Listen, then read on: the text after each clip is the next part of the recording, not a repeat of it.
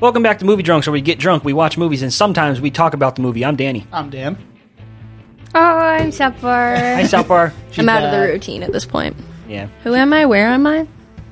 We're in the studio. Why am We're I? In a simulation. Ah, I get it. Oh, wait, that's I get later it. In the season. Uh, let's see. Um, yeah, so mm. special. Special time. Yeah. Uh, we uh, are doing the Avengers special on Infinity War and Endgame.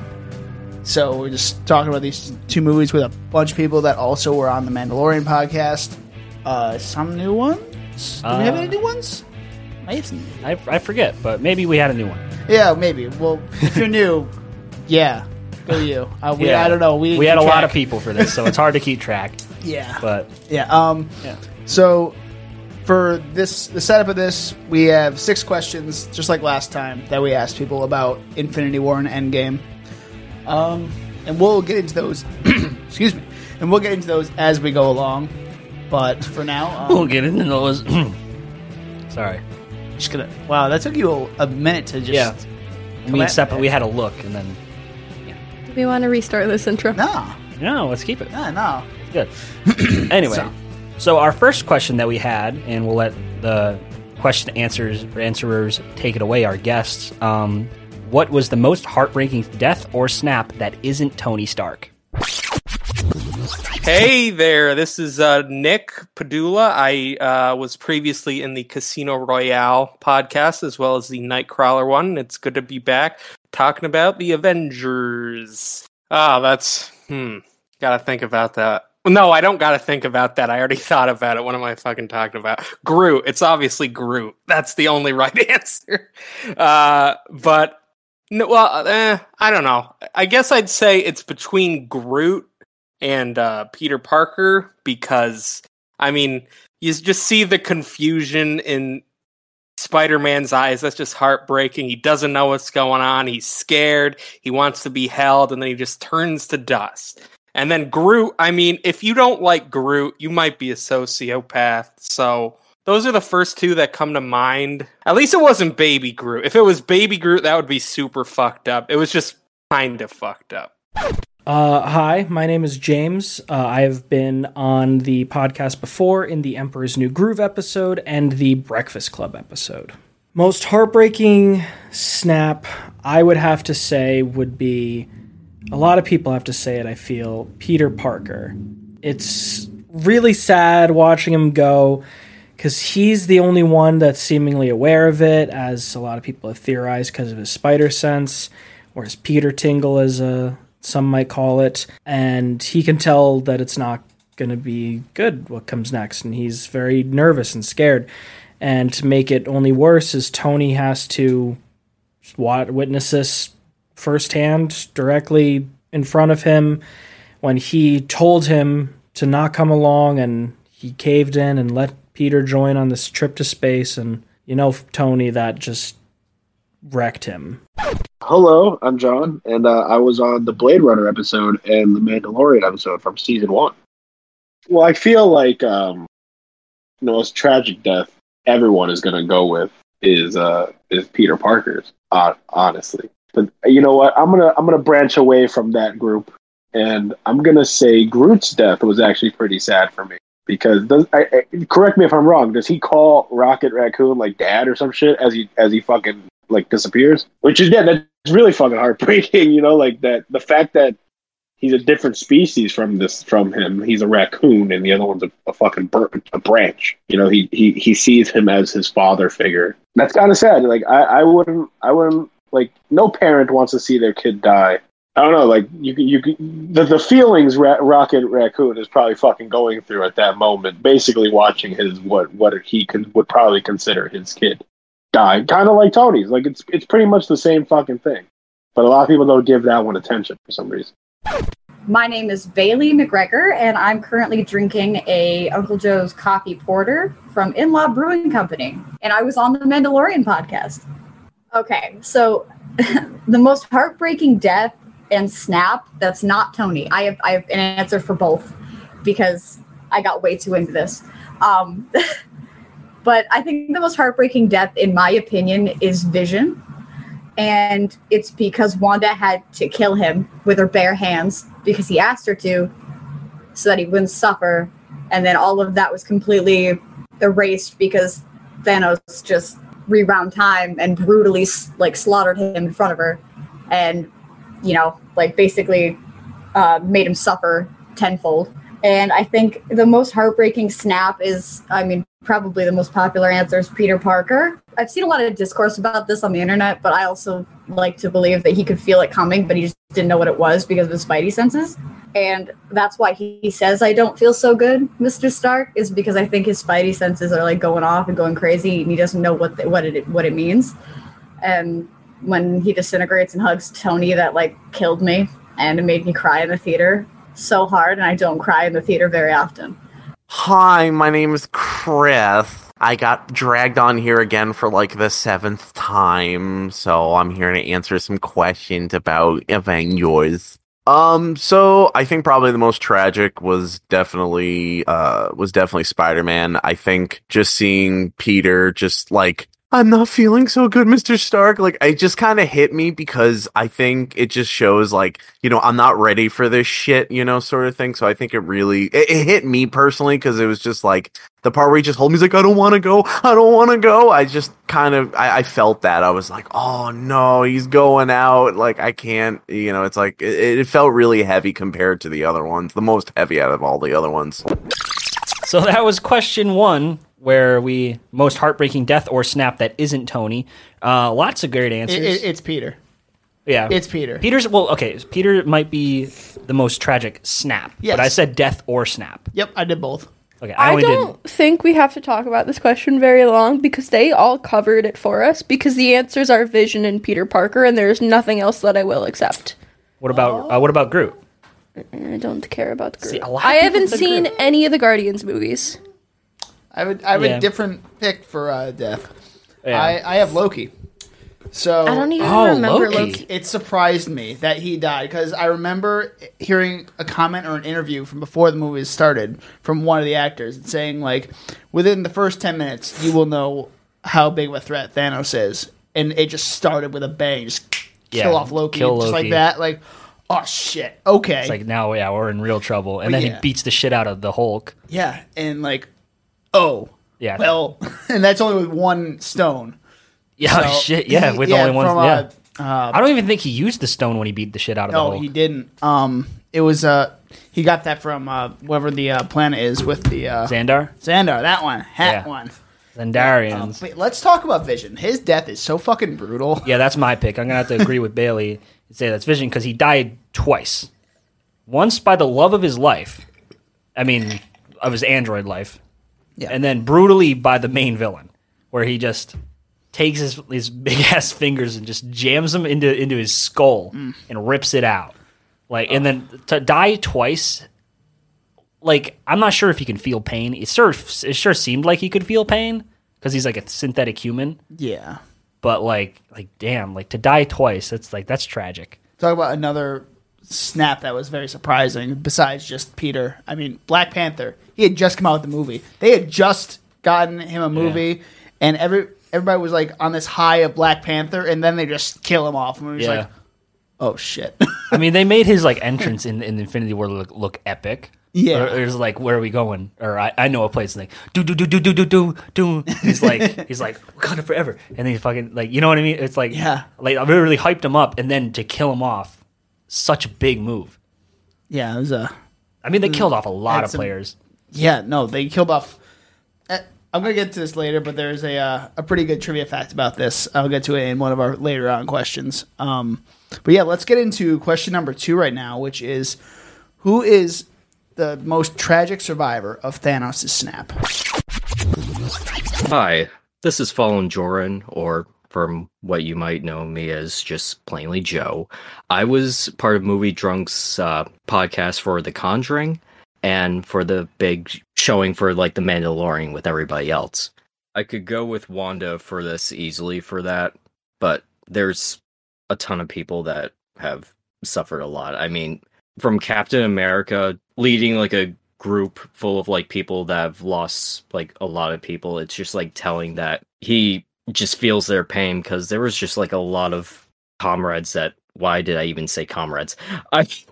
I there was just a lot of people that just went. But I, if I had to say, the most tragic survivor was uh was Qu- not Quicksilver. I'm already screwing up the question. Ronan, the other guy, Hawkeye. By God, yeah, it's Hawkeye. He lost his family for that. He was suffering.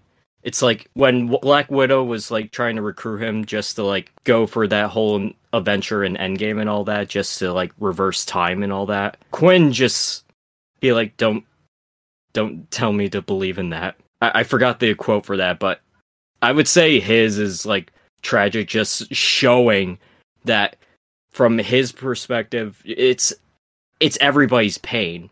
It hits so close to home with him, along with everybody else losing somebody and everybody. I'd probably say Black Widow, just because the fact that, like, she kind of ended up having to take over most of the work after the snap happened. She kind of took over as, like, head of the Avengers while, like, the world was, like, crumbling apart. Like, even though it was, like, a few years after the snap happened, it felt like she kind of got hit the, the roughest of, like, trying to handle this certain situation that was in, even though it was like a few years later. You know, she was always like stressed out in Infinity War, so maybe I'll put out as Black Widow. Hey guys, it's Megan again. I'm back from the Mandalorian episode, and now I'm back for the Mega Marvel episode.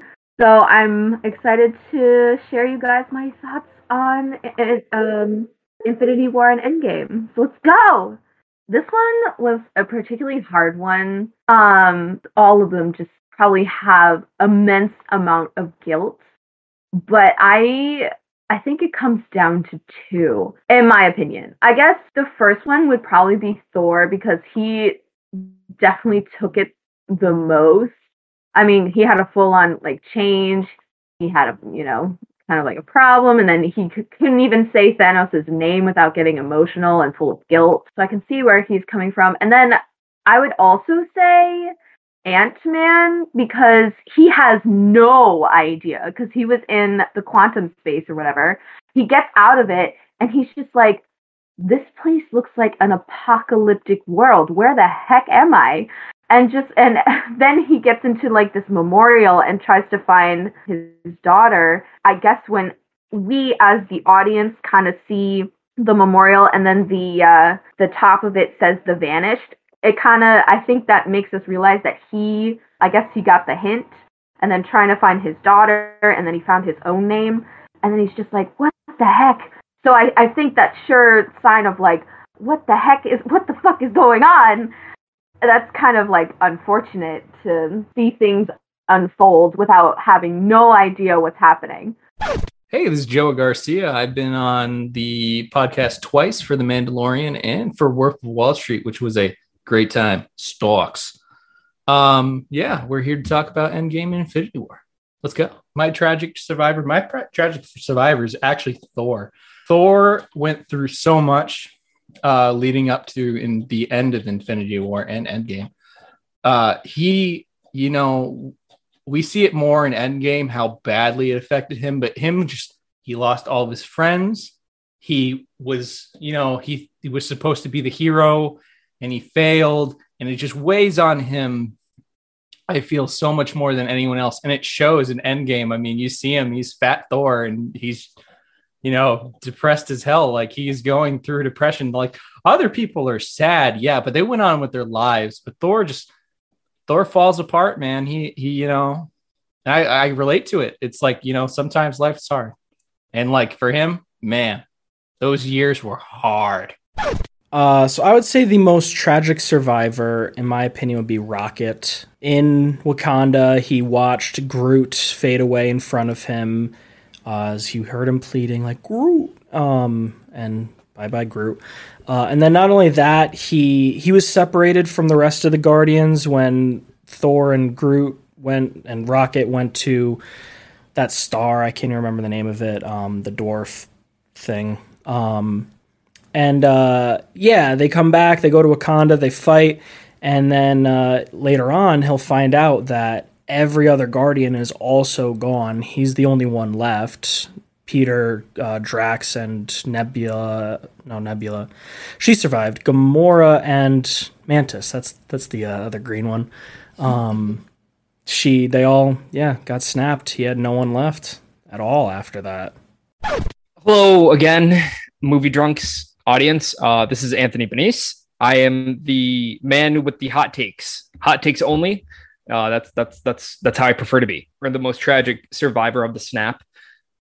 Rocket, I think. Again, he didn't have anyone except for Groot in Guardians of the Galaxy, and he lost every. He lost all the Guardians. He lost Mantis. He lost Quill. He lost. I mean, he lost Gamora when Thanos got the Soul Stone.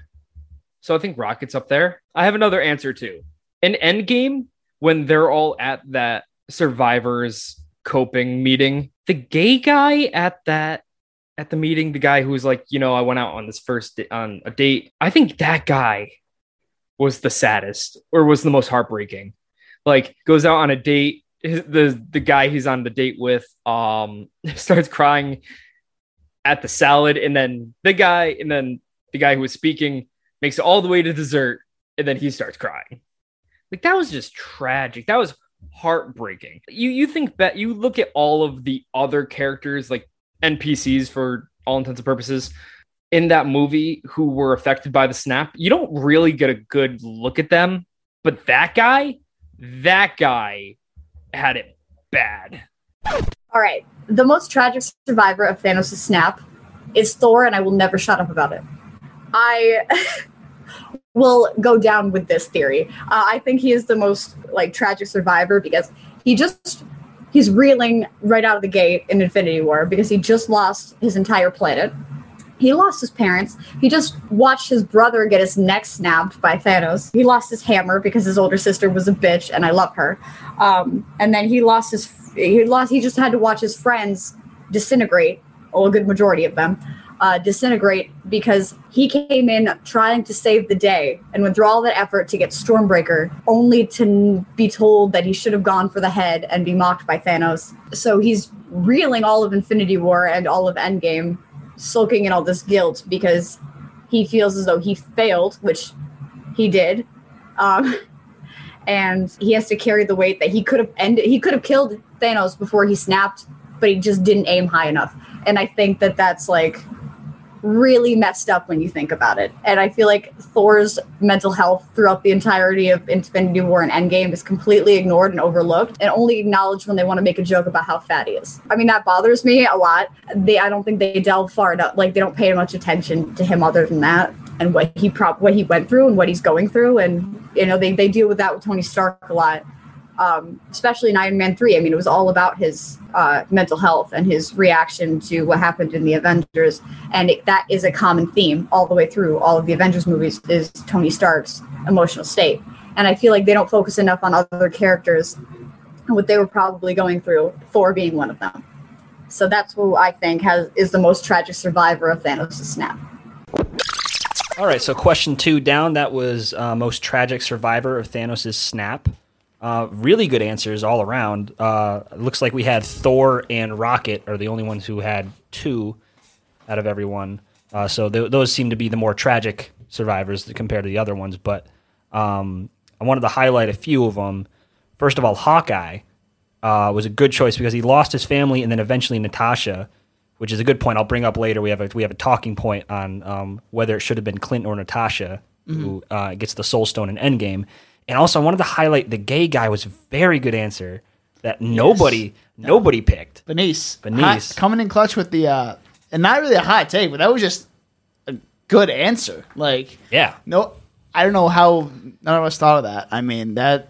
I mean, if we're, if we're talking about the human, the human toll that the snap took on everybody, even our main characters, that's just a great microcosm for just like, This uh, this doesn't affect this doesn't just affect our main characters. It affects the entire universe. Yeah, I mean, they delve into that a lot more in Spider-Man: Far From Home and WandaVision and Falcon and Winter Soldier even. But yeah, it's it's crazy to think that like, oh yeah, it doesn't just revolve around all the heroes. It revolves around everyone in yeah. the world, honestly. Yeah, it's um, a great an- great answer, Benice. I know I hated you from the Mandal- Mandalorian because you, you said something about Luke this Skywalker. This is Star Wars. This is Marvel. Yeah, Marvel. We so, agree. We agree more on Marvel, so, so I'm happy about that. Yeah. Um. So, do you have an answer for this, uh, Danny? uh, for yeah, for me, I have um, I'd say Wanda, but she isn't a survivor of Thanos' snap because Wanda, like Wanda, I just want to highlight WandaVision for a second. WandaVision, amazing. It it delves into into one character's grief so well, and because I think the most tragic death is Vision, it just it plays more into that.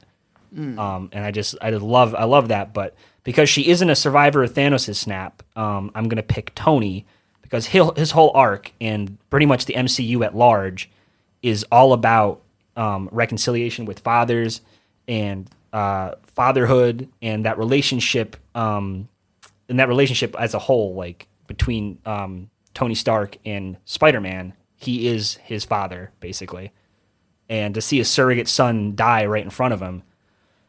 Oof, man, that that's like the another microcosm of the M C U all in one scene. Going back to the uh, the gay guy from the last point that Benise had, um, he was played by the director Joe Russo.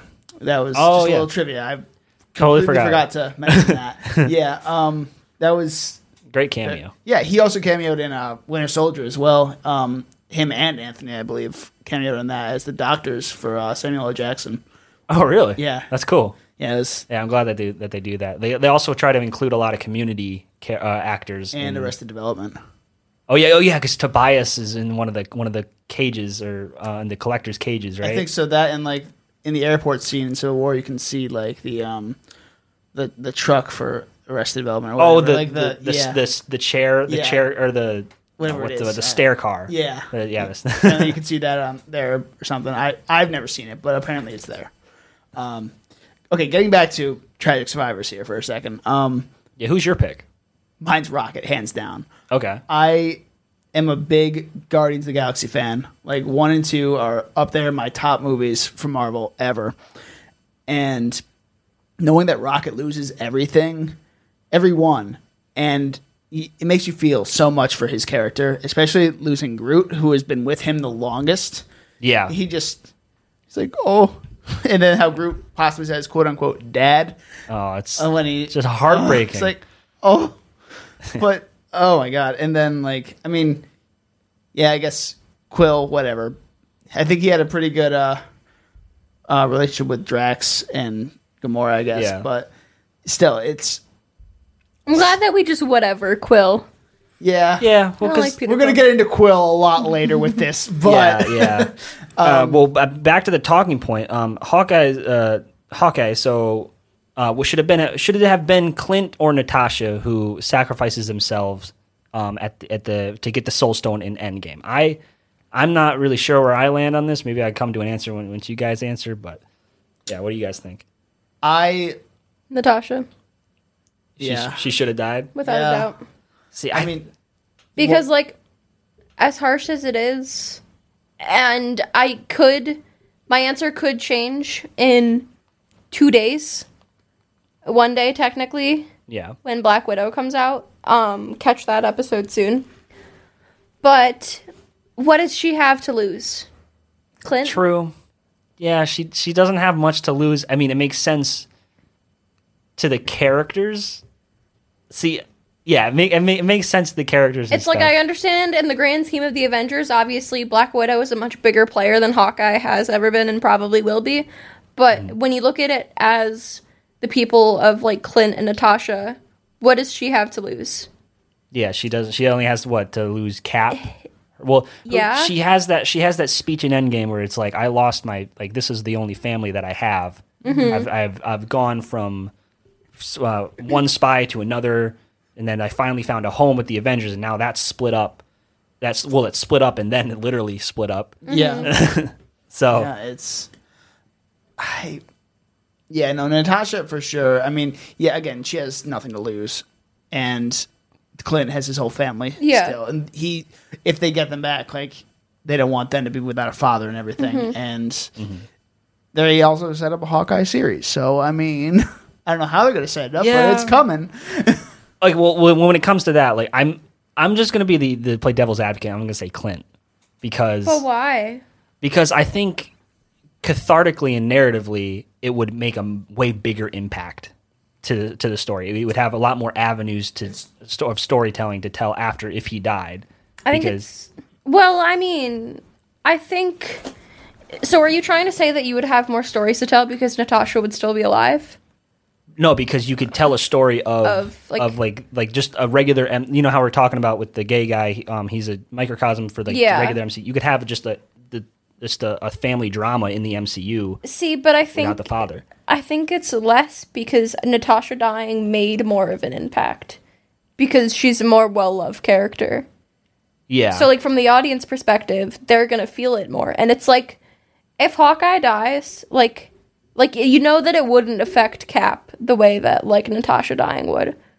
Or it's like, like, Bruce Banner is probably not going to, like, bat an eye if Clint dies. But, like, losing Natasha probably hurt a little bit. Yeah, he threw yeah, a bench. Yeah, because they have that, that half-assed romance So romance it's like... Arc. He threw a bench. yeah. It's... I don't think there is any benefit, story-wise, at least, to losing Clint. Because, like, no... What are we... I think you could really enhance the Hawkeye show. You could have the story of... I mean, I know Kate Bishop isn't pl- isn't his daughter. Or is it? Isn't she a daughter? I don't think she's his daughter. Oh, well. well. You have perfect story potential because he's training her in the beginning of Endgame. So he's like, hey, nice shot, Hawkeye. Like, she's already set. He's already setting her up. That That's not Kate Bishop. I know. Okay. But it, I'm saying you, you could make you could make his okay. daughter Kate Bishop. Okay. And have her potentially... Because then that then you'd be like, my, you know, who else is, is ready for the mantle other than her? You know what I mean? I don't even know her name, but yeah. I feel like you, I feel like you know you could have like the tragedy of that, just like that that the tragedy right there. I guess that's my point.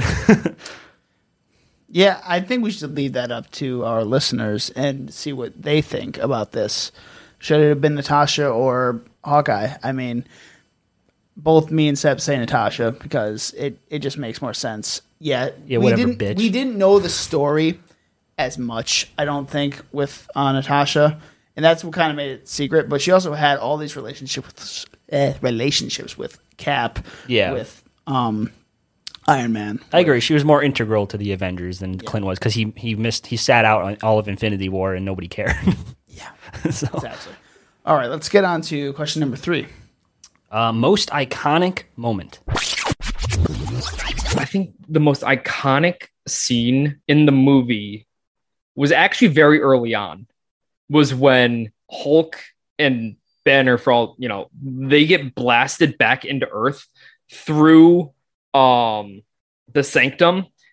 And he's just kind of like laying there in like the rubble of the stairs. And you just see Hulk, you know, see Hulk go from Hulk back to Banner. And Banner just says, Thanos is coming. Bro, that's iconic. Like this entire universe was made for that moment. You know what I mean? This is the time Thanos is finally coming to Earth. He let Loki fuck it all up with New York, with the raid and Avengers. But now Thanos is coming to finish the job. And also, this is Banner's first time back in like three years. I think that's incredibly iconic. I, I actually would have two for this. For Endgame, it's obviously the the lineup, the all the people coming through while Thanos is uh, has his whole army amassed. Like, movies don't bring tears to my eyes, but when I saw that in the theaters, I was like, oh, heart stopped. And then I'm not sure why I like this scene so much, but in Infinity War, when they're when all the remaining Avengers are trying desperately to keep Thanos away from Vision, and Captain America barehanded grabs the Infinity Gauntlet and has like a showdown of will with Thanos. Perfect. Well, I feel like everyone's gonna say when Captain America says, you know, Avengers assemble. That's definitely like the go-to number one. It's what everyone was waiting for all these fucking years of these of these films. Yeah, I mean, I, I, that's probably the most iconic moment. But I think my my favorite moment is when Captain America gets the fucking hammer. Like that, that was just fucking incredible. Everyone cheered equally at that point.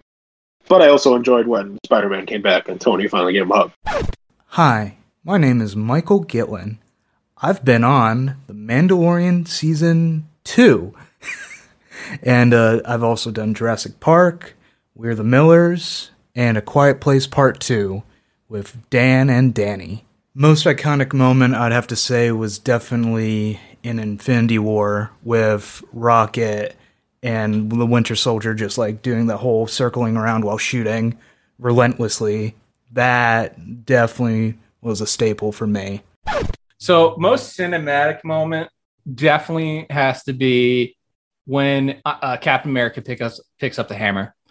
Like just that shot, the smile, the hammer, like everything. Thor just being like, I knew it. And then just gets bitch slapped away. And then he just goes crazy with the hammer and the shield.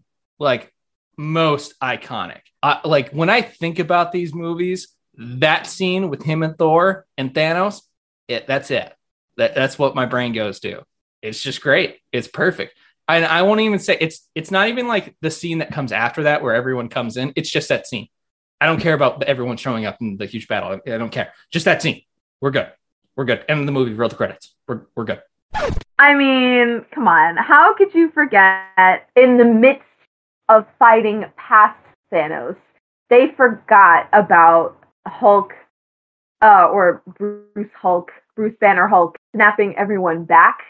Um, I guess because right after that, the explosion happened, so they didn't have time to like realize that they brought everyone back.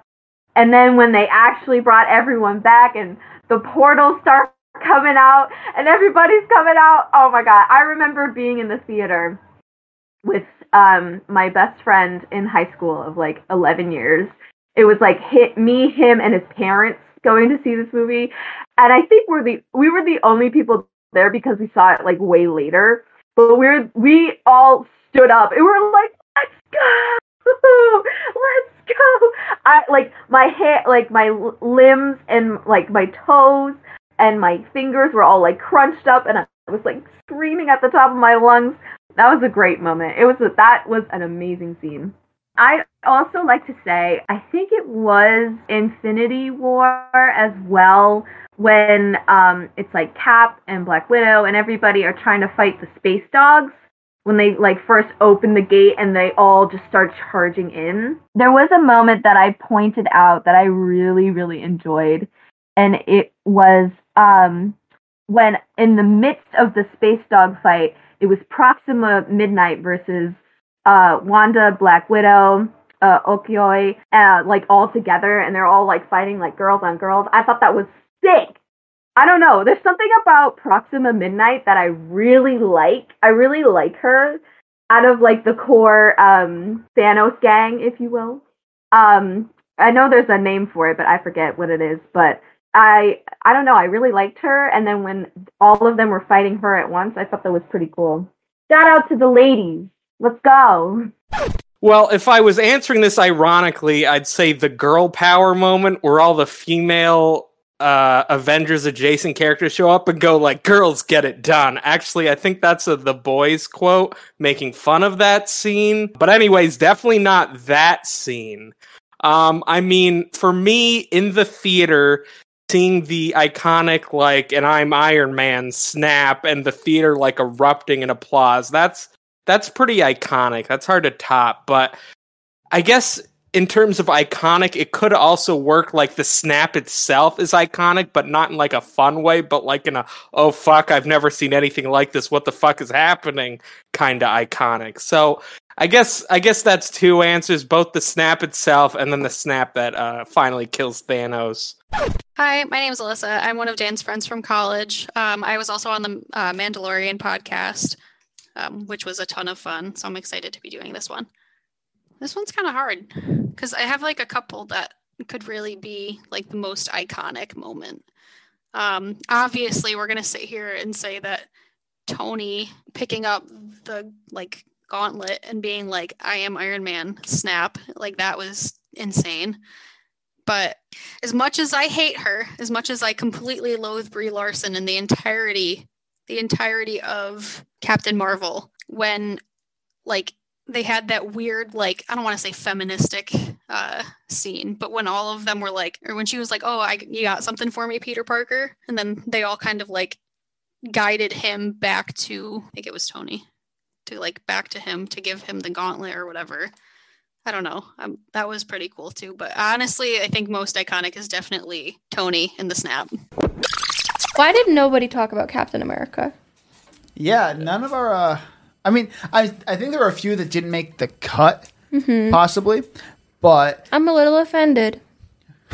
Wait, so like, what specifically about Cap are you are you With talking about? With him catching Thor's hammer. Oh, yeah. Why did nobody talk about that? Yeah, someone talked about Thor. Yeah, one, person one person talked about that. I expected everybody to talk about it, and then I wasn't going to talk about it because I didn't want to have the same answer as everybody. But everybody's out here talking about Tony snapping, which, wow, that is great, not what I thought of. That was not my first thought thinking of the iconic moment. I have, okay. like, four. Okay. So I'm going to go through my list.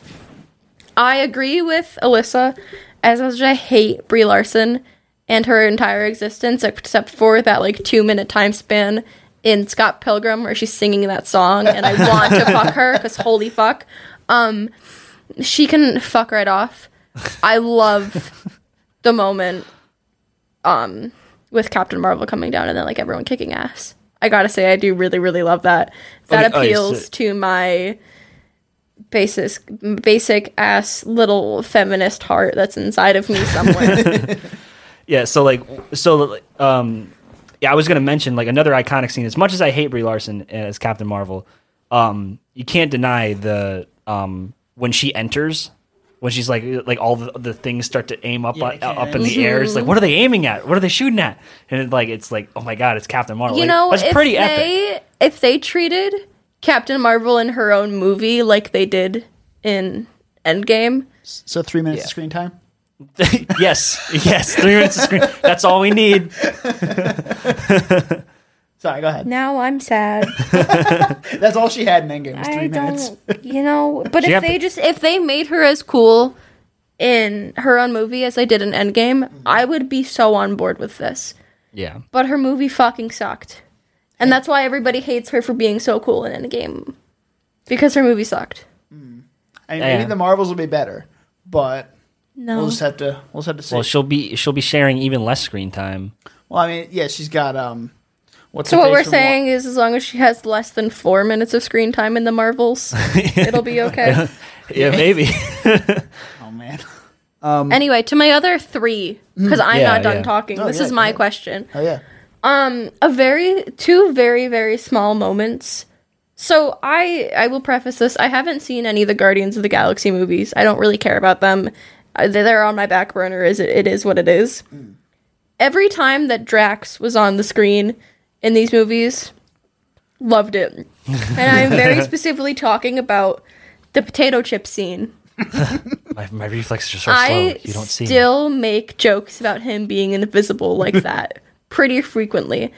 And then in my intro, we had the joke of uh, it was. I think it was where is Gamora? Who is Gamora? And then why is Gamora? yeah. That was also Drax. Yeah. An icon. Yeah. Like, it's these little these little underappreciated moments that, I mean, definitely not underappreciated moments, but these are the little things that stuck out as iconic to me. That was my four answers, I think. Never mind. All right. Awesome. Um, I, I just wanted to highlight Nick's answer as the snap itself, because I don't know about you guys, but all I think about when I snap now is just Thanos. Like, whenever I think about that, I'm like, oh, I'm inevitable, you know? And then I am Iron Man. You know, that's all I think about whenever I hear uh, see snapping. So I thought I thought the snap itself was very creative and good answer. Yeah. What's your answer though? My answer is on your left. Uh, made me literally giddy in the in the movie theater. You remember? But I'm like on your left. I'm like yeah, jumping up and down in my seat. Um, that whole sequence back back to back from Cap standing off against Thanos, Army to him getting Mjolnir on it, and then on your left, and then everyone coming in is like the definition of iconic.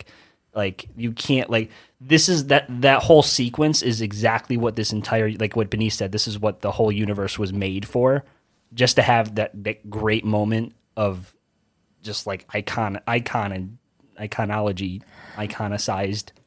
You know, you're just making up words now. Yeah, all that's right. How amazing it was. Doctor Strange saying that this is the one. Yeah, that's another great one. Mm-hmm. Yeah, that's a really good one.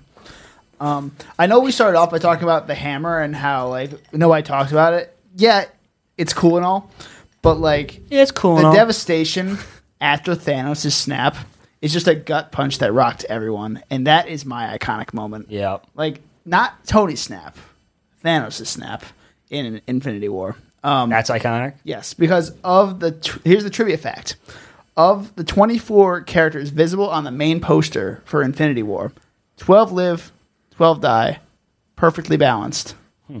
Just interesting. Just, just like the universe. He's, inv- he's inevitable. Yeah, it's so cool. Yeah, it's it's very cool. And I, I gotta say, I know we'll get into this question later, so I won't go too much into it, but that's why I loved Infinity War so much, is because it did the one thing that the movies never do, and the good guys lost for once. And I know that, like, a year later, they took it back and they won and everything. Yeah, but you had but to sit for a year. It's so nice, honestly. Like, as painful as... Like, I spent forty-five... Like, the moment Peter Parker faded away to the moment the end credit scene ended, I was crying. Like, I was crying for a good thirty to forty-five minutes nonstop. But it's like no other movie has given me that feeling of just like so much just sadness and remorse and like shock, because you don't think it's going to happen, because you never think the good guys are going to lose. Mm-hmm. And it's so, so refreshing to see that happen. Let's talk about our group chat for a second. We had a whole group chat. Movie Drunks, J K. Simmons? No, the Facebook one where Damn. everyone had like... I thought you meant our look- group chat. No, but... We can. It has a K in it for what I'm talking about. So um, somebody said K to me, and it spawned oh my a God. whole fucking thing where everybody just started saying K, K, K, or and just arguing about it. Yeah, it um, was it was very intense, and people should not be that upset about one letter in the alphabet. Dude, it was so funny though, because like I looked away from my phone for ten minutes, and there were two hundred messages. I'm like, what the fuck happened? Just all-out chaos. Yeah. Just from someone saying, K- was it Benice? I think it was Benice. I don't know who said it, yeah, but I was the one that instigated it, because I hate when people say K in text. yeah, I think I think Benice said K, and then Megan's just like, what the fuck are you doing with the K? No, it was me. I was the one that oh, inst- said, I okay. instigated it, and oh, then okay. I think Megan agreed, and then yeah. we kind of like went from there. But Alyssa yeah. was, vi- I remember Alyssa specifically was vicious about it. yeah, I'm pretty sure she took some jabs at Chris. That was fun. um, but yeah, so... That's uh that's just a little thing I wanted to bring up. Um, let's get into question four right now. Actually, oh, it was Christopher. Oh, Chris said K? Christopher. K? Christopher started it all, and then you said K in parentheses, rolling your eyes. And then I think I instigated the the violence. You that- said, "Don't make us kick you." Chris said that Danny started it. You said I didn't start it. You said that he said K, and you were just saying it so the people in the back could hear. And then Anthony responded with the K, and then everybody else uh, comes back. Uh, th- that was so... Oh, my God. All right. So note, note to everybody, do not say K in the group chat. I don't think we've used the group chat in months. Yeah, we so have. Let's just... No! You just wrote K. Why would you no, do you just that? Restarted it. I scrolled all the way up as you are saying, note to self, don't say K in the group chat, as you were saying that I was hitting send. I am inevitable. Well, shit. All right. Let's get into question number four here. Um, so, what is everybody's um, favorite callback to past M C U films? From everybody and even myself, Thor: The Dark World was, to me, uh, at least in my opinion, a terrible film. But when Thor goes back through that time in Dark World, just to see his mom and just, like, telling him about, like, his past failures and all that, she still finds him, like, a good son and being worthy. And, you know, with all the feels and all that, just empowering him to, like, push through to, like, the final fight and all that. And to prove that point, he lifts his hand... And the hammer comes back to him, and he's just like, I'm still worthy. That, that That's a good callback to me. Just like everything that he was gone through from Infinity War, just becoming, you know, like his down on his luck uh, image and attitude in Endgame, just coming back to that one moment in time, I think just sells on his character. It's so, it was so satisfying. So my favorite callback would be uh, when we see uh, War Machine, Rhodey, and uh, Nebula on Morag, uh, and you, they see them uh, with Peter Quill, who's dancing to "Come and Get Your Love" by Redbone. Really good. Uh, I just love seeing Peter dancing, and the comment from Rhodey was like, "Is he always as much of an idiot or something?" Yeah. Then he just gets wrecked in the face. Uh, this this is going to be a little weird, but I'd say my favorite callback moment was definitely in Endgame when Ant-Man goes into his gigantic size again and just pops out of, of rubble. That I did not see coming, and I thought that was great. Uh, coming back from, what was it, a Civil War? Only because I grew up watching this there, this actor, and my grandfather, because my because my grandfather made me watch him. I was surprised to see Robert Redford back in in uh, in Infinity War, because prior to that he he retired from acting. So I don't know how the hell they got him back, but they, they got him back, and he was you know he was there. He was the villain in uh well somewhat villain in um. Which one was it? U- Ultron? Yeah, I think he was the villain of Ultron, and then he was he was somehow there, and I was like, oh, that's cool. Robert Redford's back. Oh, was that in Winter Soldier? Okay, my fault.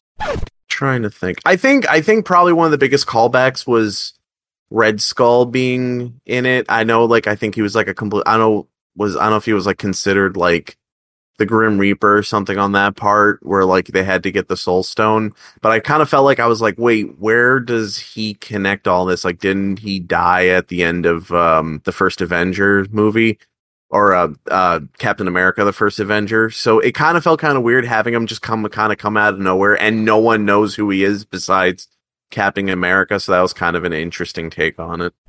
I have two for this one again for most surprising callbacks. One of them is obviously very iconic. My, my opinion was the on your left when everyone kind of comes back to life after Hulk snaps them all back into existence. The other one that I really, really liked. So in Infinity War, Tony and Pepper are like finishing up their run through the park and what everything like that. And Tony's telling Pepper about this dream about the daughter that they had and names him after uh, Pepper's like crazy eccentric uncle Morgan. And then in the very next movie, he has a daughter and her name is Morgan.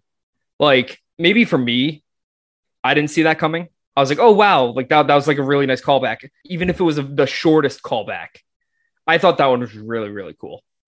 Hi, my name is Nate. I've been on the Rise of Skywalker episode and I've been on the Mandalorian episode. I would say that when Captain America is fighting his past self and he's struggling against his former self, former self has him in a headlock and he does something very, like, manipulative and un-Captain America-like. He tells himself that Bucky's alive to get the upper hand in the fight. And that was a crazy callback to previous movies, but also really memorable because it showed how much Steve has learned and grown as a character. And this right on the heels of him manipulating the Hydra agents into giving him the Mind Stone. The whole thing was masterfully done. That is America's ass. A lot, some, some pretty good answers in here. Um... Of course, Chris has to talk about Red Hood or Red Red Hood. Red Hood. Red, Red Red Skull. Red Skull. Yeah, that. He's guy. wearing a hood in the movie, so I yes, don't blame yes. you. Okay, so of course Chris has to talk about Red Skull because it involves Nazis and going back to World War Two. Nazis so, and cars. It's yep. always with Chris. Um, we love you, Chris. We have to, we have to point these out every time, man. It's just so circumstantial. Um, but yeah, there's so many good callbacks. Um, you know, there's obviously the hammer. Um, there's Thor seeing his mom again. There's yep. Morgan saying she wants cheeseburgers. There's oh. the elevator scene. There's Rocket having some random missing like appendage, like he did in the first oh, Guardians yeah. movie. He had the eye. In I'll it. get that arm. He had a fucking eye for some reason in this one. Um, yeah. But I think I'm gonna have to do when they all went, went back to New York. That whole, uh, like. The whole sequence. sequence. I, I'd say that, honestly, just because there's so many in that. You get to see the Sorcerer Supreme again with Hulk. You get to see um, Tony dress as a guard to get the Tesseract. Mm-hmm. And you get to see Cat fight himself. And the, you get the good old, yeah. I could do this all day. Yeah, yeah, I know. Yeah, I know. And, of course, that's America's ass. It is America's ass. And, yeah, like, uh, um, yeah, I mean, you said the elevator scene. Um, With Cat, uh, that's that's my pick yeah. uh, because it brought back some old actors that and recreated one of the best scenes in one of the best M C U movies while also giving a nod to the comics where Cap is an undercover agent, which it didn't, didn't work out too well. He's an under, undercover Hell Hydra. yeah. So yeah. I just thought I thought that was nice, and then we you know, brought back the secretary, um, like uh, John was saying, with Robert Redford, um, which yes. I thought like I'm surprised they got him back because he he did retire, and he so. never does two movies twice. Yeah, interesting. Yeah, that was very interesting. I was like, yeah. Ooh, okay. So I know James brought this up, but like um, Star Lord on Morag, when you just see him just dancing there and gets punched in the fucking face. Yeah. Oh my god. So he's uh, he's always so he's an idiot. Yeah, pretty much an idiot. Bonk. Um, go to Horny Joe? Yeah, go to Horny Joe. All right, go to Horny Joe. Um, yeah, so now we have another little talking point we want to get to here. Unless you want to... Do you have anything else? Nope, I got nothing else. Yeah? Okay. So... I came ill-prepared. Yeah. We could have asked this to um, as a seventh question, but we never really thought to ask it because I'm pretty sure we're just dumb and didn't think of it at the time. Yeah. But um, who is the most likely Avenger to get a beer with? Yeah. Uh, I want. I think everyone's everyone would say Thor since he's the big drinker, but I would much rather have a drink with Tony just because he's he'd be more fun to like kind of bounce off of. You know what I mean? Because he he would have a quip for everything, and then. You know, we'd be buddy-buddy. So it's not necessarily about the drinking. It's about just getting a beer and hanging out, you know? See, I, I'm one of the basic ones that would say Thor. But I also would actually like to have one with Captain America because I feel like he could teach you some things. Like, he's been yeah. around for over one hundred years. I mean, I know oh. Thor's been around for fucking ever, but he's just a big drinker and would just get drunk. Yeah. That's, that's well, Thor, really cool. Well, are we going before or after the snap? Because I, I don't think I want to get a beer with sad Thor. Yeah. I'd want to get like at his, at his prime, like playing Fortnite against Wong. Yeah, like I'd want Age of Ultron. Yeah. Oh wait, it's it's against Wong, right? That, that's that's that's the whole. Yeah, thing I'm theory. pretty sure it's confirmed. He's Noob Master sixty-nine. New, yeah, Noob Master sixty-nine is Wong. I think that was just kind of like a joke they threw in there, but that's amazing. Um, yeah, that that would be kind of funny if it actually was Wong. I just I love that theory. Yeah. Well, speaking of theories, um, there was that new WandaVision end credit scene. Um, that oh came yeah, out. yeah. So. I mentioned this to Danny a little earlier, and it looks like they re-edited something in the WandaVision finale. It was the post-credit scene where, you know, it's flying in, um, trying to find Wanda in this secluded cabin or whatever. There's a shadow now going over the trees, like it's someone going towards the cabin. That was not there before. Yeah. And there's a, there's a few theories out there. Um, most most likely one is gonna is that it's Doctor Strange. Mm-hmm. Right, but um, other people are saying it's White Vision, and one that I thought was very interesting was that it's Loki messing with the timelines. Oh, I thought that would be kind of cool. That would be cool. Yeah. Ooh, I like didn't he, hear like, that one. Yeah, like he's like they come come the shimmering kind of yellow like time portal thing, but, oh. and then maybe that's like what the like the whooshing thing was. Oh, maybe. Yeah, Seth had to step out for a second for this question, so we're uh, we're gonna get on to question number five, which is what, Danny? I forgot. Um, favorite scene or sequence in either Infinity War and or Endgame? I, I know it's fucked up to say, but I want to say, again, I, I don't like repeating myself, but I want to say the snap. Not favorite because like, oh, that's fucking cool, bro. But like favorite because it like changed the Marvel universe in such a way that no one's ever seen before in any superhero property where it's like, oh, hey, all these like favorites are fucking basically dead, even though everyone knows they're going to come back to life in that moment. That was that was a game changer. And so I, I guess I'd go with the snap. And, and I, I guess maybe Marvel fans might hate me for it, but uh, fuck them. Okay, my, my favorite sequence has to be when they go back in time and they're in they're in New York during the, the invasion. In, from the first film, and you know they're all changed, they're all different, they know what they did wrong, and Hulk's just like uh blah blah blah blah to beat up a car or whatever. I, I, I laughed a lot at that scene, but also seeing fucking Peter Dinklage as a huge fucking man, that was incredible.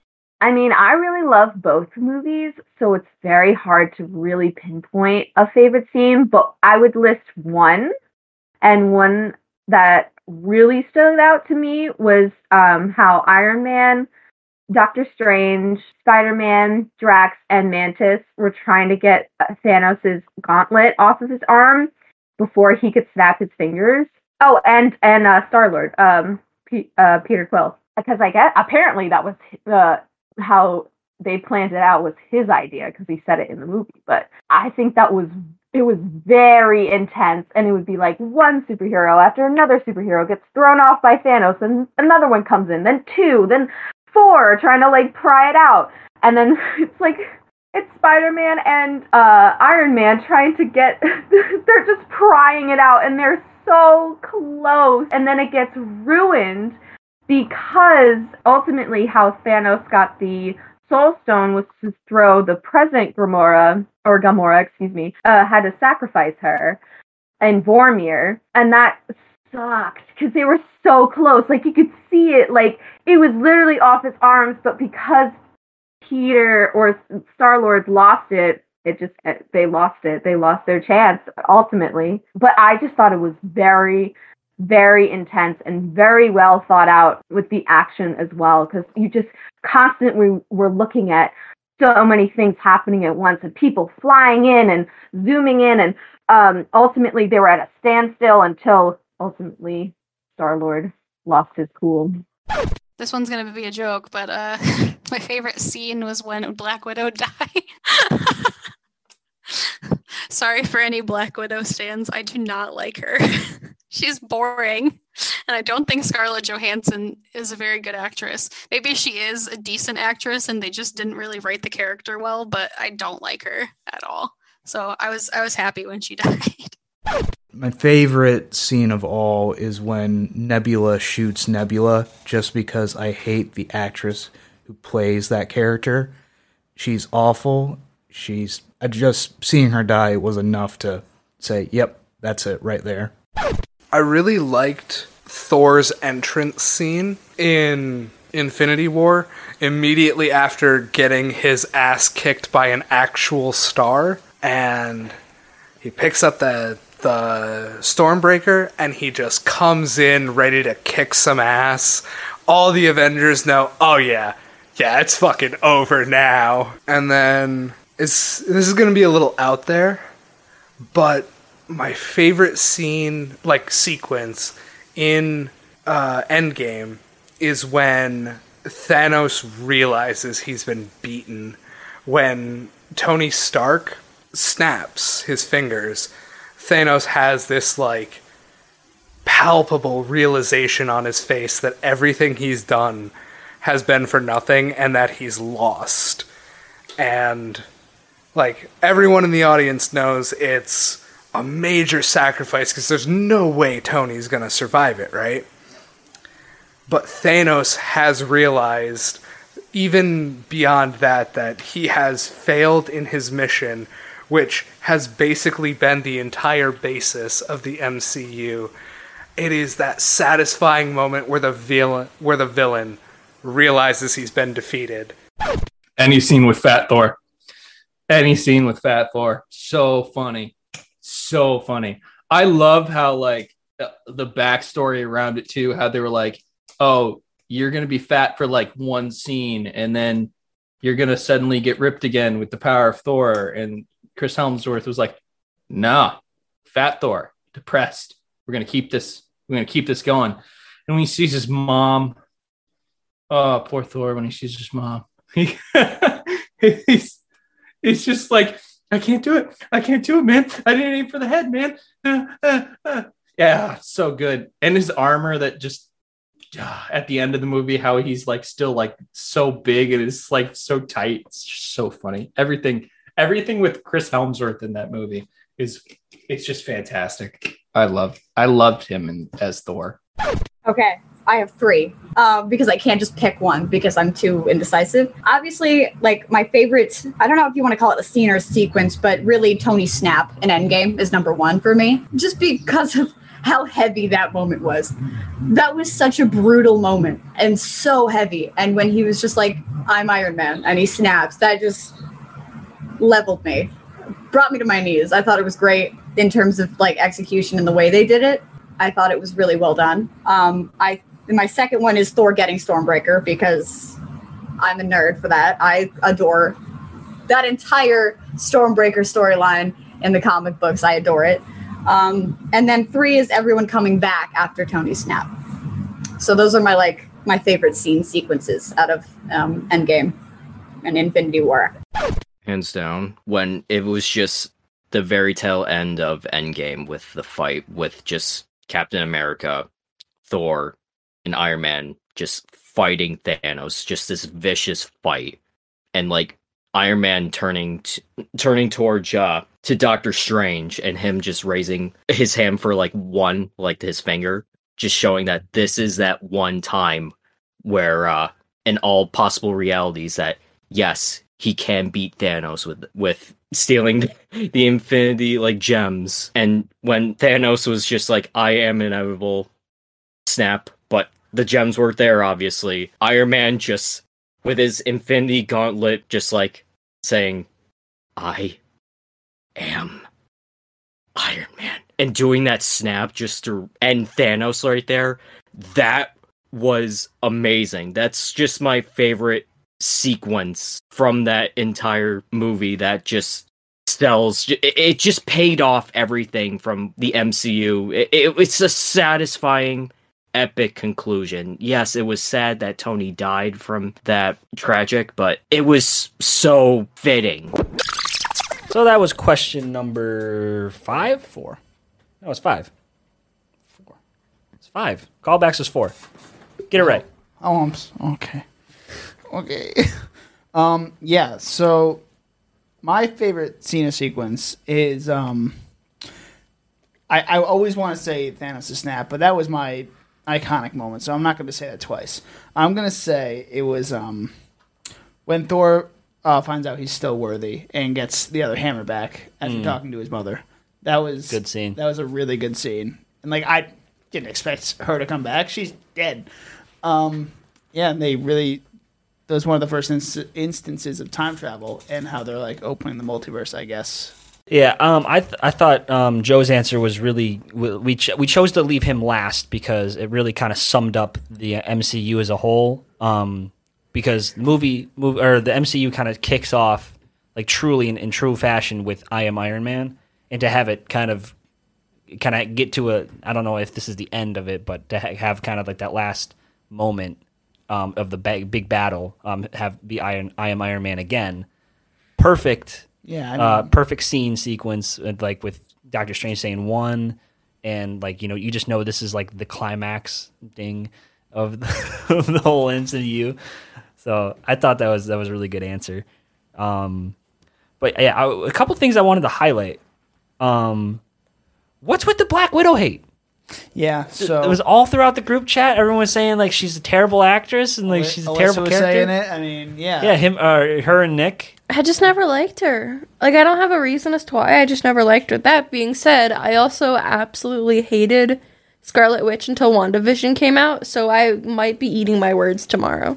Yeah. Who knows? It's fair. Um, I, I, she she's I mean, she's not like amazing. She's not amazing as Black Widow. Like like. Like, her character be, could be better, but it's not. It's not like she's awful. Oh, I'm not it's sitting terrible. Here. I don't, like, it's not any flaw of the actress. I think it's just, I don't care about her character. Oh, okay. I also kind of feel the same hot take here, maybe. I kind of feel the same about Brie Larson. I don't yeah. think Captain, I don't think Captain Marvel is awful because Brie Larson is awful. I think Captain Marvel is just a poorly written character. Like, it was the same thing with Chadwick Boseman versus T'Challa. Like, I think Chadwick Boseman is an amazing person and actor, but I just think, like, T'Challa's role in Black Panther was very underwhelming. Yeah. Yeah, that's my main criticism of Black Panther. Mm-hmm. Where, And it's just, I think, I view Black Widow as a very underwhelming character. Maybe it's because I haven't seen Civil War, and I think she's pretty big in that. Uh, she's She can be, well, but she didn't get character development at all in any of these movies. Like, you don't really get to see her character develop too much until these last two movies. You only, yeah, you, in the last, like, um, you, she only really develops in the Avengers movies. Um, you yeah. see a little bit of development in Winter Soldier where you get, like, a hint of her backstory, and then Age of Ultron where you actually see her backstory a little bit. Yeah. But, but we, it, it's, like, very few and far between with her. Yeah, they definitely um, should have come out with the Black Widow solo movie before all of this. Just to give us more of, like, just to see what Scarlett Johansson can do with the character. I think that and, definitely would have been, if you could have squeezed it right in next to Captain Marvel, because I understand to have that, like, big epic moment, people would even be calling that even more of a B S moment when she comes in. than it already is if, if we didn't have her movie established beforehand. But if you, I, Black Widow would have been perfect to put right, right where, right in that spot. So I don't know. Yeah, it is what it is. Um, and for some people who say Scarlett Johansson isn't a good actress, have you fucking seen Marriage Story? No. Because goddamn, she can act in that movie with Adam gonna, Driver. You would cry, Zach. I, you would oh my cry that's hardcore. Really not hard for me to do. Oh, you cried when Peter Parker died, so for forty fucking minutes, mind you. But yeah, yeah, she's amazing. She's so good in that movie, and so is Adam Driver, and it's just, oh, it's just the, so the meme. Good. So I have another question. Uh, do you blame Star-Lord for the snap? Sepsion. Okay, she's so she's got a point. Mm, yes. You do blame him? Yeah. Okay. Why? Um, I think he's so easy to hate. He is so easy to hate. I don't know if it's because of the character. I don't know if it's because it's Chris Pratt. I think it's probably a little bit of both. It's like that Cara Dune syndrome. I get that. Yeah. Yeah. He's so easy to hate. Um, but also absolutely. Yeah, because like it I feel like this could have been so avoidable, but he's just dumb white boy. Fucks it all up. Yeah, he did it for love. Kind of bullshit reasons. That I I do blame him too. Yeah. I think because like imagine what, what could have happened if they got the gauntlet off him, because Thanos was I mean, Iron Man was able to make him bleed. With even with the gauntlet, so imagine what in in and Captain America could hold him off with with with the gauntlet. So imagine what, what how powerless Thanos would have been without it. Like Doctor Strange could have just like cut off his arm or something. Which that's another bullshit thing. Why didn't he cut off his arm? Well, whatever. We're missing the obvious point of he could have just killed Gamora. Oh, Doctor Strange could have killed no, Gamora? No, Star-Lord. Oh, he, he tried to. He he did try to. Did he not shoot her? He did, but then Thanos... The, he turned his gun to bubbles. The Reality Stone. But yeah. She was begging him to do it, like, before. Was he not? Well, she's like, if, if it comes down to it, do it. Was there not more of an opportunity, like, before Thanos was there for her to be like, listen, like... I mean, well, if... Because Quill hesitated. I I, I I I think it worked the worked the way it, way it did, how it, how it ended up working out, but... Like he, he did try to kill her. Yeah, but it was too late. At it that was point. Too late because he, he had he had Thanos had Gamora like like at like, mm-hmm. like you know at the gunpoint or gauntlet point. Well, so so what I'm saying is if he hadn't hesitated, he probably would have killed her. Yeah, yeah. So, but he hesitated because he loves her, and like. But Gamora had warned him ahead of time, being like, "Listen, if it comes to this, you need to kill me," and he still hesitated. Yeah, yeah. He, he and here we are now. That. And then he fucked it up when, when they almost got the, the, the gauntlet. What do you think, Dan? Oh, I'm the same way. It's He's completely so easy his fault. To hate. It's yeah. completely his fault yeah. because uh, dumb fuck, dumb fuck just had to punch him in the face. Yeah. Why? Because plot, Dan. Because plot. Because and plot. It went. Yeah, I know. It's a driving force behind the whole plot, and it wouldn't have gotten Endgame, and yada yada yada, whatever. But ah. Uh, Anyway, uh, what are your picks for favorite scene or sequence, though? We should, probably should have hit that beforehand, but we got I said, to... I said mine already. Oh, okay. Mine is... The, I agree with Nick. Um, you already the, said this. The dusting scene. I already said that? Yeah, didn't... This, you were like, this is why we put Nick at the end, because he covered really good points. No, no, Joe. We put Joe at yeah, the no, end. We never did oh, his... never mind. Yeah, no, Nick said he the, the dusting, uh, like the Thanos' snap, because, you know, he's like, I don't like to repeat myself. But, yeah, it was... Perfect. Uh, it was so fresh, and, and just watch a little peeker. I wait. What did I say in here? Doesn't seem because feeling that catharsis where the heroes finally lose was so interesting, and not to be depressing like Nick said, but it was just so fresh, and I could watch little Peter Parker dust away a million times. What the fuck is wrong? It with was you? Such an interesting scene. I could like you never like you know how you like you listen to sad music when you're sad. Yeah, it's kind of like that. Oh, well, I guess. Because it's so interesting. Yeah, that's right. You're not into music, you fucking I'm not into music. Oh, weird. Right. I'm just not a music guy. And you come at me all person. You want. He watches Sad Boy T V shows. That, yeah. That's what he does. Sad Boy. That's that's his his uh, catharsis, I guess. um, well, that's why we watch movies. I'm yeah, not going to go right. into the science of movie watching because you guys will call, like, say I'm boring. No, but... no, no, no, no, no. No, no. You never said that. No, no. Okay, take it easy. Let's get on to the next question. So, all right, big question for everyone here. Which is the better movie, Infinity War or Endgame? Uh, Infinity War is better by leaps and bounds. Infinity War is probably one of the best movies ever made, in my opinion. It has everything that I needed from a Marvel movie in it. And then the overwhelming thing that I needed the most was a loss by the heroes. In every goddamn hero movie, they always win. They always win. And I'm not saying I actively root against the good guy because I'm not a sociopath, but it's a formula. You know what I mean? Every single time it's, you know, okay, this is what happens and this is how the villain is developed. And then there's a there's a slight dip for the hero. And then but then he comes back with this amazing comeback. Well, you know what? They flipped it on its head. They didn't stand a chance from the beginning. And it was awesome. Oh, it was so great. I loved seeing them lose. I knew I I loved seeing them lose because I needed to know how they were going to win. For me, I'd say uh, the first one, Infinity War, is probably the better one because it establishes the stakes. And it's kind of like it's it's a race against time. And you can feel the tension as they race to gather the stones before Thanos does. And I just, just like the emotional stakes were higher. And in Endgame, there was emotion, but it was more towards the end. And the rest of it was just like, ooh, we're zipping around in time, zip, zap, zop, whatever.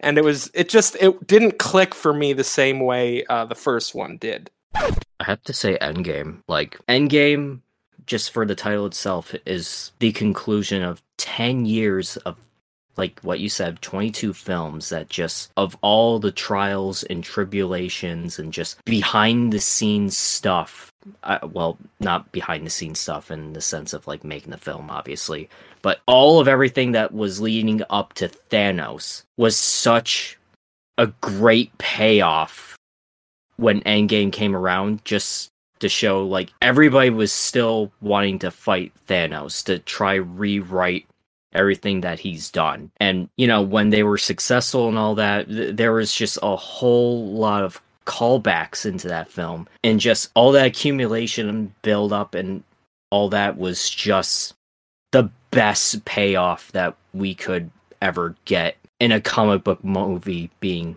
you know, adapted. So I definitely think Infinity War is the better movie. I've always thought that. Um, nothing against Endgame. I thought Endgame was great, but Uh, especially tying in with my favorite sequence, the whole snap at the end of the movie happening, just really leaves you with a sense of dread when you left the movie theater for the first time or when it's finishing up at home or wherever you're watching it. I think inf- you just walk away with a lot more to think about from Infinity War. Endgame is the resolutions of it all. It's satisfying, but I don't think it's better than Infinity War. I personally, I think, in my honest opinion, Infinity War was the better movie. I don't, I, I, I don't know. It, it just, you had more time with all your iconic characters. It was fun. I liked the whole going time travel aspect to it. It was cool. I look, I enjoyed it. I didn't, I didn't like the whole quantum fucking thing. That Ant-Man had too. I don't like Ant-Man. He had too much fucking power. Fuck that. So yeah, I'm gonna say Infinity War just because I'm biased and I really don't fucking care about Endgame. Yeah, but let me tell you this, though. These two movies don't top the great film that is Shrek two, the greatest sequel of all time. Number one, you have handsome Shrek. Donkey's a fucking stallion. It's beautiful. Everything about it. I think, as much as I really liked both of them, I think Infinity War was my favorite because I went into the theater and I didn't know that this was only part one of two. I didn't know there was a second movie. So I just like walked in blind, had no idea what the movie was even about. I just went with a group of friends and we get to the end and half of the M C U is dead. And I'm like, what the fuck? What the fuck was that? What the fuck was that? What is this? What is this? Like, what? What? My mind was blown. And then my friends were like, you do realize there's another movie, but I was like so shook because of what I had just witnessed that I like, it took me so much time to like collect myself because my mind was just blown. I was crying. I was like, I don't know how to handle this emotionally. I'm scarred for life. So I think the best one out of the two movies would have to be Infinity War, only because people actually die and there's a sense that they may not come back.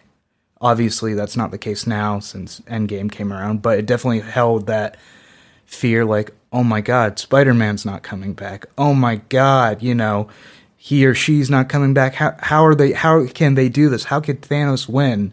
And then obviously there's a fucking do-over with uh, Endgame, but I definitely think the stakes were raised really high with Infinity War, and I think that made it the better movie. That is such a hard question. I like them both for different things, but if I had to pick one um, that I, I like better and have watched more, I would have to go with Endgame.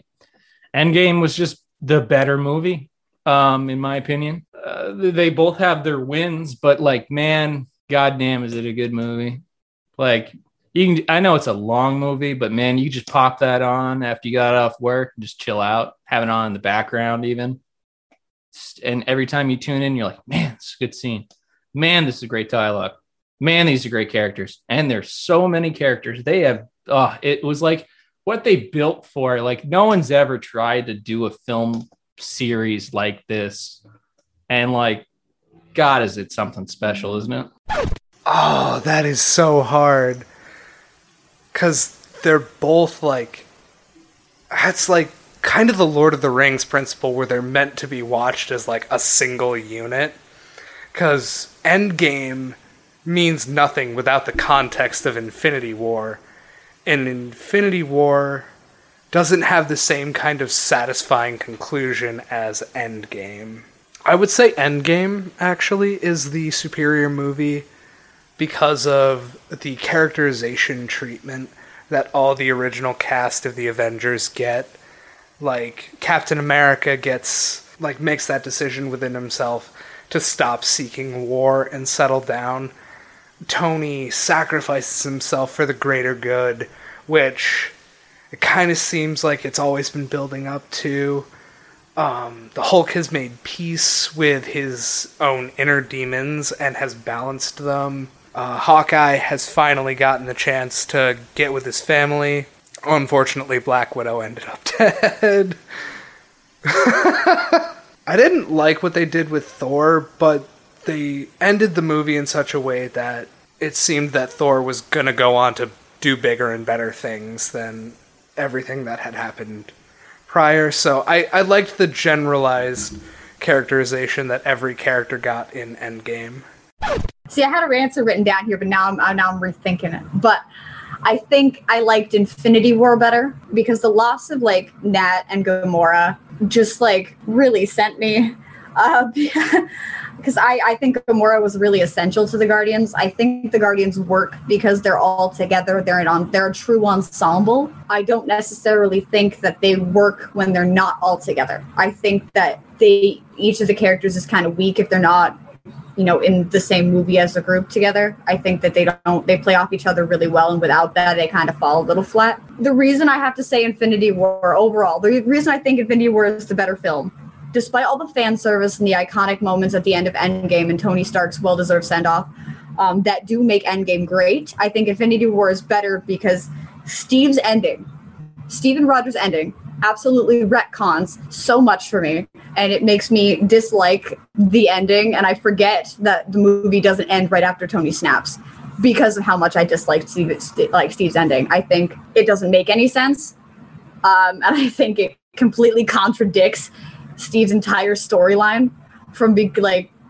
and everything that he went through to become, like, you know, more accustomed to the times and, like, not just so focused on being Captain America and what the mantle means. And then on top of that, I think the ending just completely retcons everything he did for Bucky. I think it goes back on everything he learned, everything he was trying to do, and everything he wanted to do for Bucky.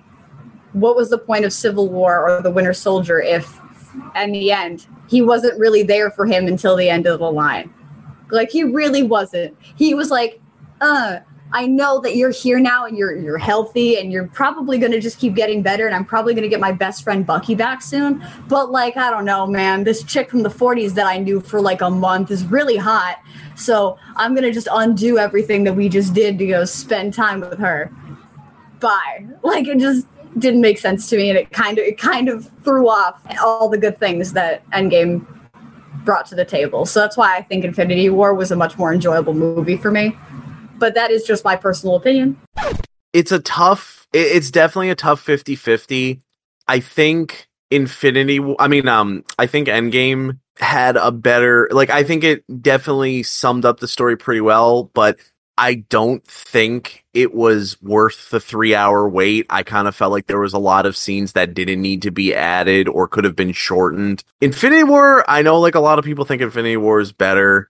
Um, and I can somewhat agree on that, but I, I, if, if it, I, I have to say Infinity War, but if Endgame was much shorter than three hours, I'm pretty sure it probably would have been better than Infinity War. I think they just stretched it too long. I think this might be um, a different opinion than others, but I think it should, I think it should go to Infinity War, just because when you first, like when you first watch through it, you don't know what's going to happen.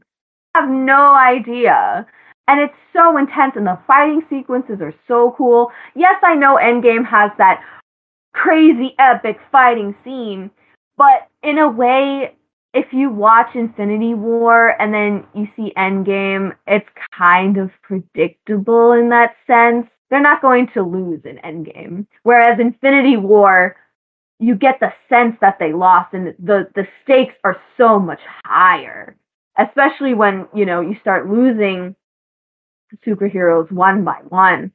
And just thinking about that is just unbelievable.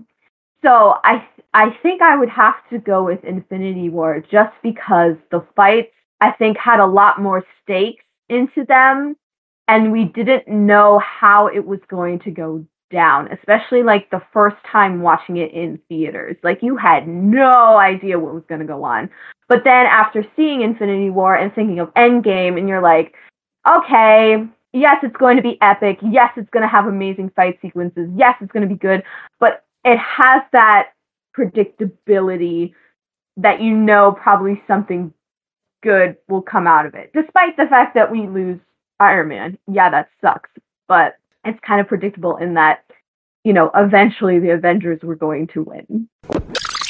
Okay, last... Wait, no. Second to, well, Second last, to last big question. Last actual question. Yes. All right. So, um, lots, we had everybody have an answer on here, which is great for this question. Yep. And for the most part, we had a pretty even split of Endgame and mm-hmm. Infinity War. I think I, Infinity War beat out just by like one or two. But yeah, it was very, it was pretty close. Um, we were very surprised because I, I feel like we're all on the same page with yeah, what we think this movie is, or yeah, which one's the better one. Yeah, we're all in agreement that it's Infinity War, right? Yeah. Correct. Yeah, because, I mean, I didn't want to, like, bring it up so early, but, you know, like, what, what's, what do you, do you hear that? I think, I, oh, I think we have a Structure one oh one incoming. Oh, oh, shit. Okay. Welcome to Structure one oh one with your host, Danny Wass. Pick me. So, Structure one oh one for Infinity War. Um, first off, we have the inciting moment, inciting incident, which is Thanos acquiring the Infinity Gauntlet, because it usually describes the event that sets the story in motion. Um, that takes place pre-story, more or less uh, at the end of End- Avengers Endgame, or uh, Age of Ultron. Um, then we have the the key, the real inciting moment, I think, where Thanos attacks the Asgardian refugee ship, and then he gets the Space Stone. Um, then the first plot point, Cap, Natasha, and Sam return to defend Wanda and Vision, which... That great entrance. Yeah, no, that was great entrance. That was fantastic. Um, then we have first pinch point with Thanos abducting Gamora. Then the midpoint, which is where everything kind of turns on its head. Um, Gamora reveals where the where the Soul Stone is, and that's what yeah. what we've been waiting for to see oh, yeah. the entire the entire M C U up until that point, where where that stone is. So that's cool. Um, second pinch point, uh, Thanos' forces arrive on Earth, and then they start to fight on Wakanda. And that's where they kind of prepare to fight and stuff. Um, then they have, then they have basically the whole second act, second half of the second act is them fighting um, for control. Who's going to win? Then Thanos shows up on Titan and um, basically beats the shit out of them. And um, and we have like the um, scene with the with where Quill fucks everything up. Yeah, that's not really in the plot, um, but that could be like a, one of like a reversal, like an obstacle. Um, mm. Third plot point is when Doctor Strange finally hands over the Time Stone um, and says just to save Tony, like, you know, because he has fourteen million six hundred five uh, possibilities with only one outcome. This is the only way. That's impressive that you memorized that number. Yeah, fourteen million six hundred five. Um, then we have the climax, which is more or less ding. a bunch of ding. There is more or less a um, a bunch of different moments kind of strung out into into one kind of sequence of a climax sequence. So we have Thanos arriving on Earth, and then he joins the fight. Mm-hmm. Um, then we have kind of a fake climax where Wanda destroys the Mind Stone. So we're like, oh. Whoa, we we finally win. And then, nope, the reversal comes when Thanos rewinds time, which is the true climactic moment, mm. and then kills Rich Thanos. The fuck out of Vision. Yeah. Yeah. And then we have kind of like a, one more tiny reversal with Thor coming in with the with the ha- or uh, with Stormbreaker. Stormbreaker. Um, he's like, and then we have the awesome classic line, "You should have gone for the head." Oh, and it was so good. And then we have kind of like a resolution-ish to Thanos' story, because he is the main character of Infinity War. He can't deny it. Um, I love, I love how, just a side note, I love how at the end of uh, Infinity War, they say Thanos will return in Avengers Endgame. Yeah. So cool. So cool. It's funny. I love um, it. But yeah, uh, then we get uh, the actual resolution where Thanos wipes out half the universe with his snap, the Avengers lose, and Thanos escapes, and that's it. And then you hit the final, I think the last, the last um, line of Infinity War is Captain America saying, "Oh my God." Yep. Or, or oh God, or something like that, right? Yeah. Oh man, perfect. Perfect structure. And that was Structure one oh one with your host, Danny Wass. That was me. Anyway, after that uh, little Structure one oh one break in here, um, to me, Infinity War is better because in superhero movies, you almost never see the heroes lose at the end, and in the capacity at which they lost everyone, setting up that climactic showdown in Endgame. Like, there were so many classic scenes in Infinity War, like the opening scene in space where Loki dies, Thor getting crispy from a star, uh, the snap, the devastation after the snap, Vision getting brought back to life, and then brutally slain by Thanos. Yeah, it's just so much better than all the callbacks and the fan service in Endgame to me. Yeah, and as a fan, I can't I can't deny that I like like I love I like, like the. My God, tongue twister. I like the callbacks and stuff in Endgame, um, but that's not exactly what makes a good movie. And Endgame relies, and like you know, very, very they're very well deserved. I, I'm not, I don't want to take anything away from Endgame because it's well deserved. That this is the the victory lap for eleven years of filmmaking, twenty-three movies in the making. Like it, it, it definitely deserved it. And But it's overall it is it's sloppy with structure. That's why we did a Structure one oh one on Infinity War and not Endgame. Yeah, well. that, it's a lot. Infinity War is a lot more tighter. It it has a better distribution of the characters, obviously, because we have more of them. Gets to the point pretty quickly. It gets to the point. It's breakneck speed, but like has good pacing at the same time. Mm-hmm. It's overall, I think it's it's it's a great a, a grand masterclass in writing, at least the way Baby yes. Baby Driver was a masterclass in editing. Um. But yeah, like Infinity War, and you don't see you don't see the heroes lose ever, and great change of pace. It's fresh, it's new, it's it. Yeah, it's you. You sound like a fashion mogul. Yeah, you talked about the pacing in um, Infinity War and how tight it was, and I thought the pacing was really well done in Endgame too for what it was. Like it did not feel like a three-hour movie. I think the first like like the first time watching it, the pacing is fine because you have the first act, which is the first hour, which is, um, you know, really low because you're you're reeling from the from the from the snap. So yep. you have you have to take an hour to kind of get out of that. Second hour is the, the the heist, and then the third hour is the big climactic fight. So it's evenly broken up into hours, which I thought was neat. Yeah, but yeah, um, yeah. So I thought you were gonna keep going, you didn't. Um, Seth. Why do you think Infinity War is a better movie? No, probably no movie has made me feel the way that the ending of Infinity War did. And I say it time and time again, but it's so refreshing seeing the good guys lose. And the, sh- the sheer, like, shock I felt in, like, the days after seeing Infinity War, after the snap, like, sitting here like, this just happened. Mm-hmm. Like, watching Tony Stark die was like a fraction of a comparison to how the ending of Infinity War felt. Yeah, because all your favorite characters died. Well, I mean, not even that. It's like... Well, all the new characters died. Watching... Obviously, like, watching Peter Parker die sucked. But, like, the ending of Endgame with essentially losing both Cap and Tony absolutely suck. That was heart-wrenching. But it didn't... That was, like, personally... That personally hurt me because I love those characters so much. But just, like, the actual, like, shock value that came out of the snap, nothing compares to that.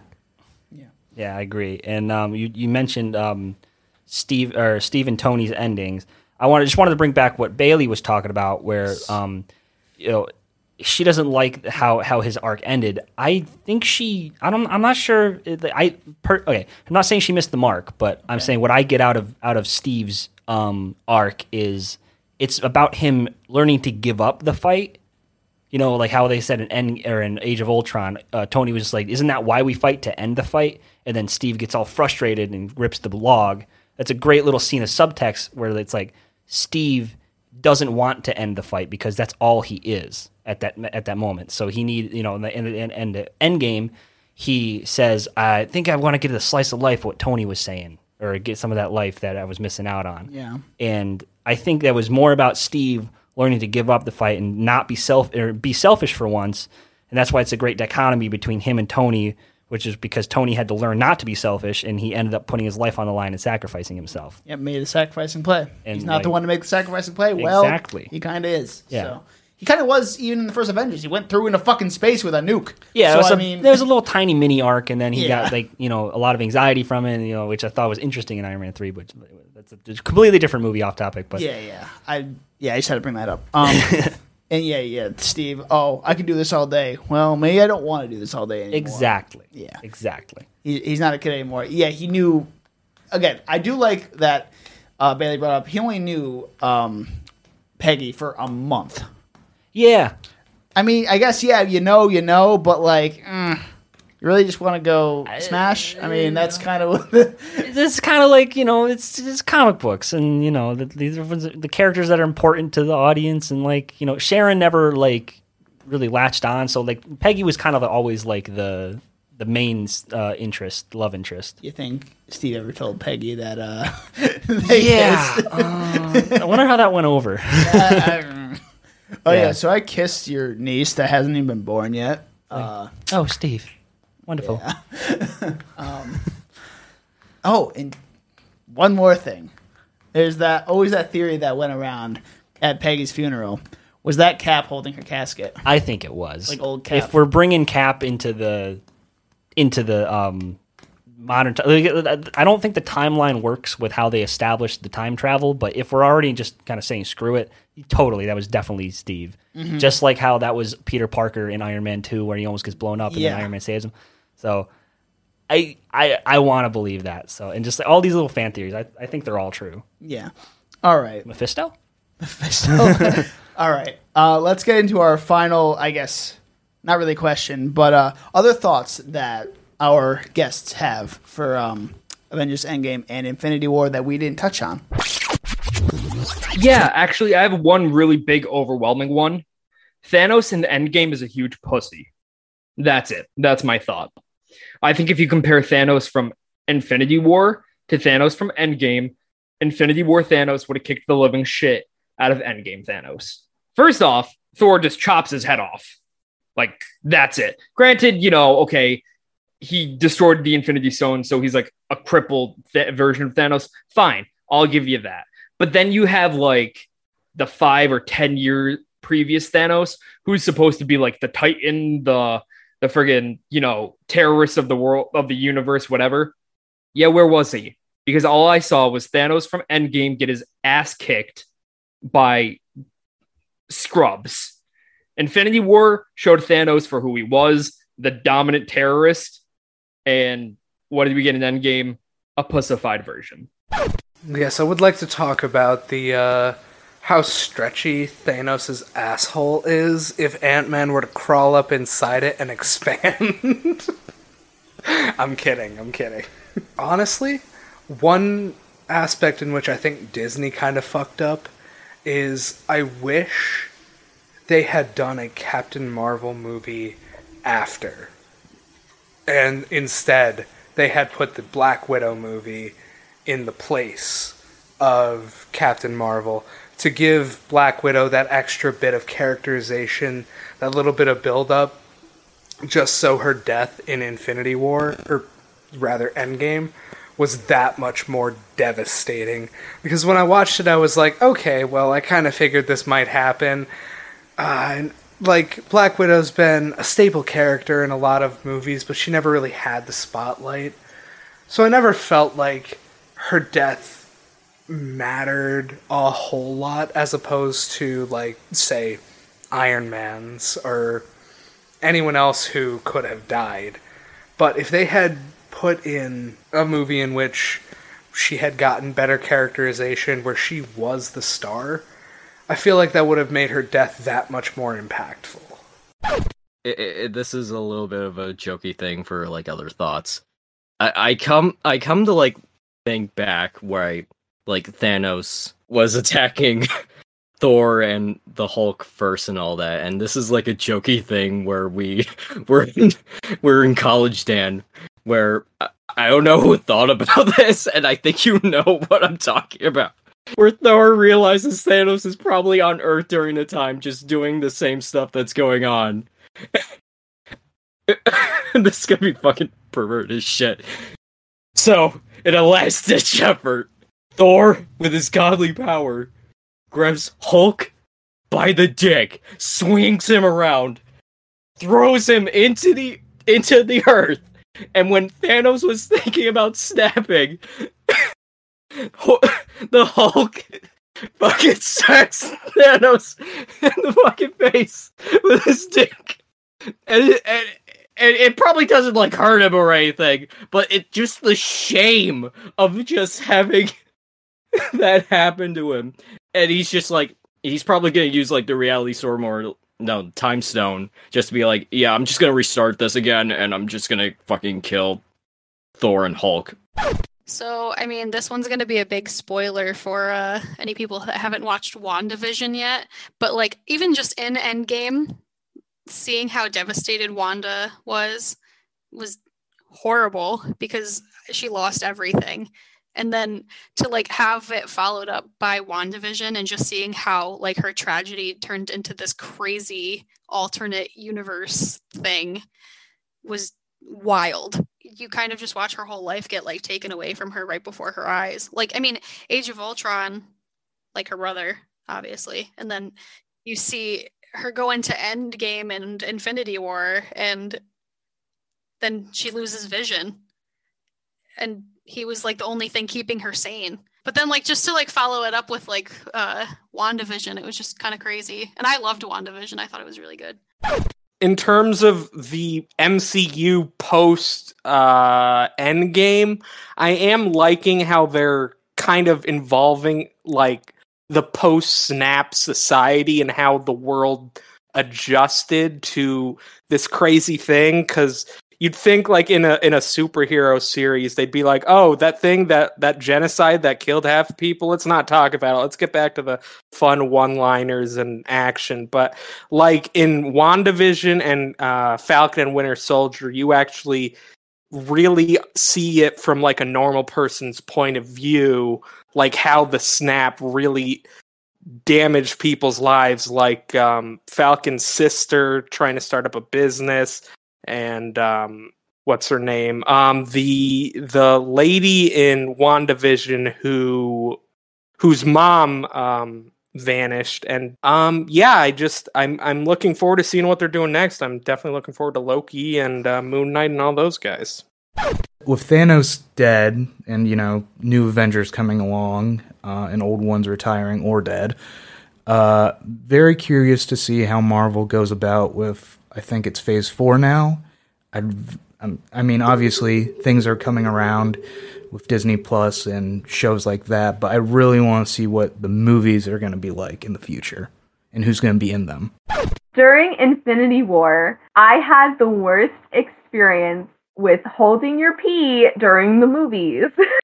I am not the one. I'm not that kind of person to pay like ten dollars and then in the middle of the movie I have to go and pee and miss like ten minutes. I hate that. I don't want to miss any part of my movie because I paid for the movie. I want to see the whole thing. So I think if, when I saw Infinity War the first time in theaters, I I was with my friends. It was in college. Um, and I think it was like halfway into the movie I had to pee. But I was like, eh, I think I'll be fine. There's an, I don't think I don't think I'll I'll, you know, I think I could push through. I think I'll be fine. Um, then the space dog fight happened. I don't know if that's halfway through or later on, but that was when I was like, ooh, I'm I'm I kind of feeling it. I probably need to pee. But I was like, no, no, no, I'm gonna push forward. I'm gonna I'm gonna push through. I'm gonna make it. It's gonna be fine. I make it to like the uh, Thanos versus uh, Iron Man and everybody scene, like trying to get the gauntlet out, and I'm like, okay. I'm like setting myself up in the seat, like I'm sitting upright. I'm like, I can do this. I can do this. We're almost there. And then like everybody starts disappearing, and like now the pain starts setting in, and I'm like, oh no, this is not good. And I'm like, I know there's an ending credit scene, so I'm I'm gonna push through until then. I I get to like the credits, and I'm just like breathing. breathing in and out, like in through the nose, out through the mouth, and every and my friends are like, are you okay? And I'm like, yeah, I need to pee, but I'll be fine. I just need to get through the ending credit scene and it's all good. I'm I get through the ending credit scene and I sprint to the bathroom. I sprint. I was I got so like focused and driven, like I I am fine. Everything's fine. I finally get into the bathroom. I finally pee. It's all good, but I, it it was it was so bad that it still hurt with my two my sister and my friend in the car, and I was just like so pissed. And my my friend who was sitting in the passenger seat was like, "Are you okay?" I'm like, "Yes, I'm fine. Everything's fine. I'm gonna be okay. Just give me an hour." And I just I drove my friend home, and I was just like, oh my god, I ne- I could never do that again. I think probably the one that I would really want to watch is um, the new Thor. I think Love and Thunder would actually be really good if they keep it as like a nineteen eighties sort of flick. I think that one would actually come up pretty well because Ragnarok was really good. I really enjoyed that one, and I'm hoping maybe the sequel to that will be a lot better. Even better, I mean. Uh, yeah. This limoncello is so strong, I can't taste my vitamin water anymore. I'm looking forward to the Black Widow movie. I really am.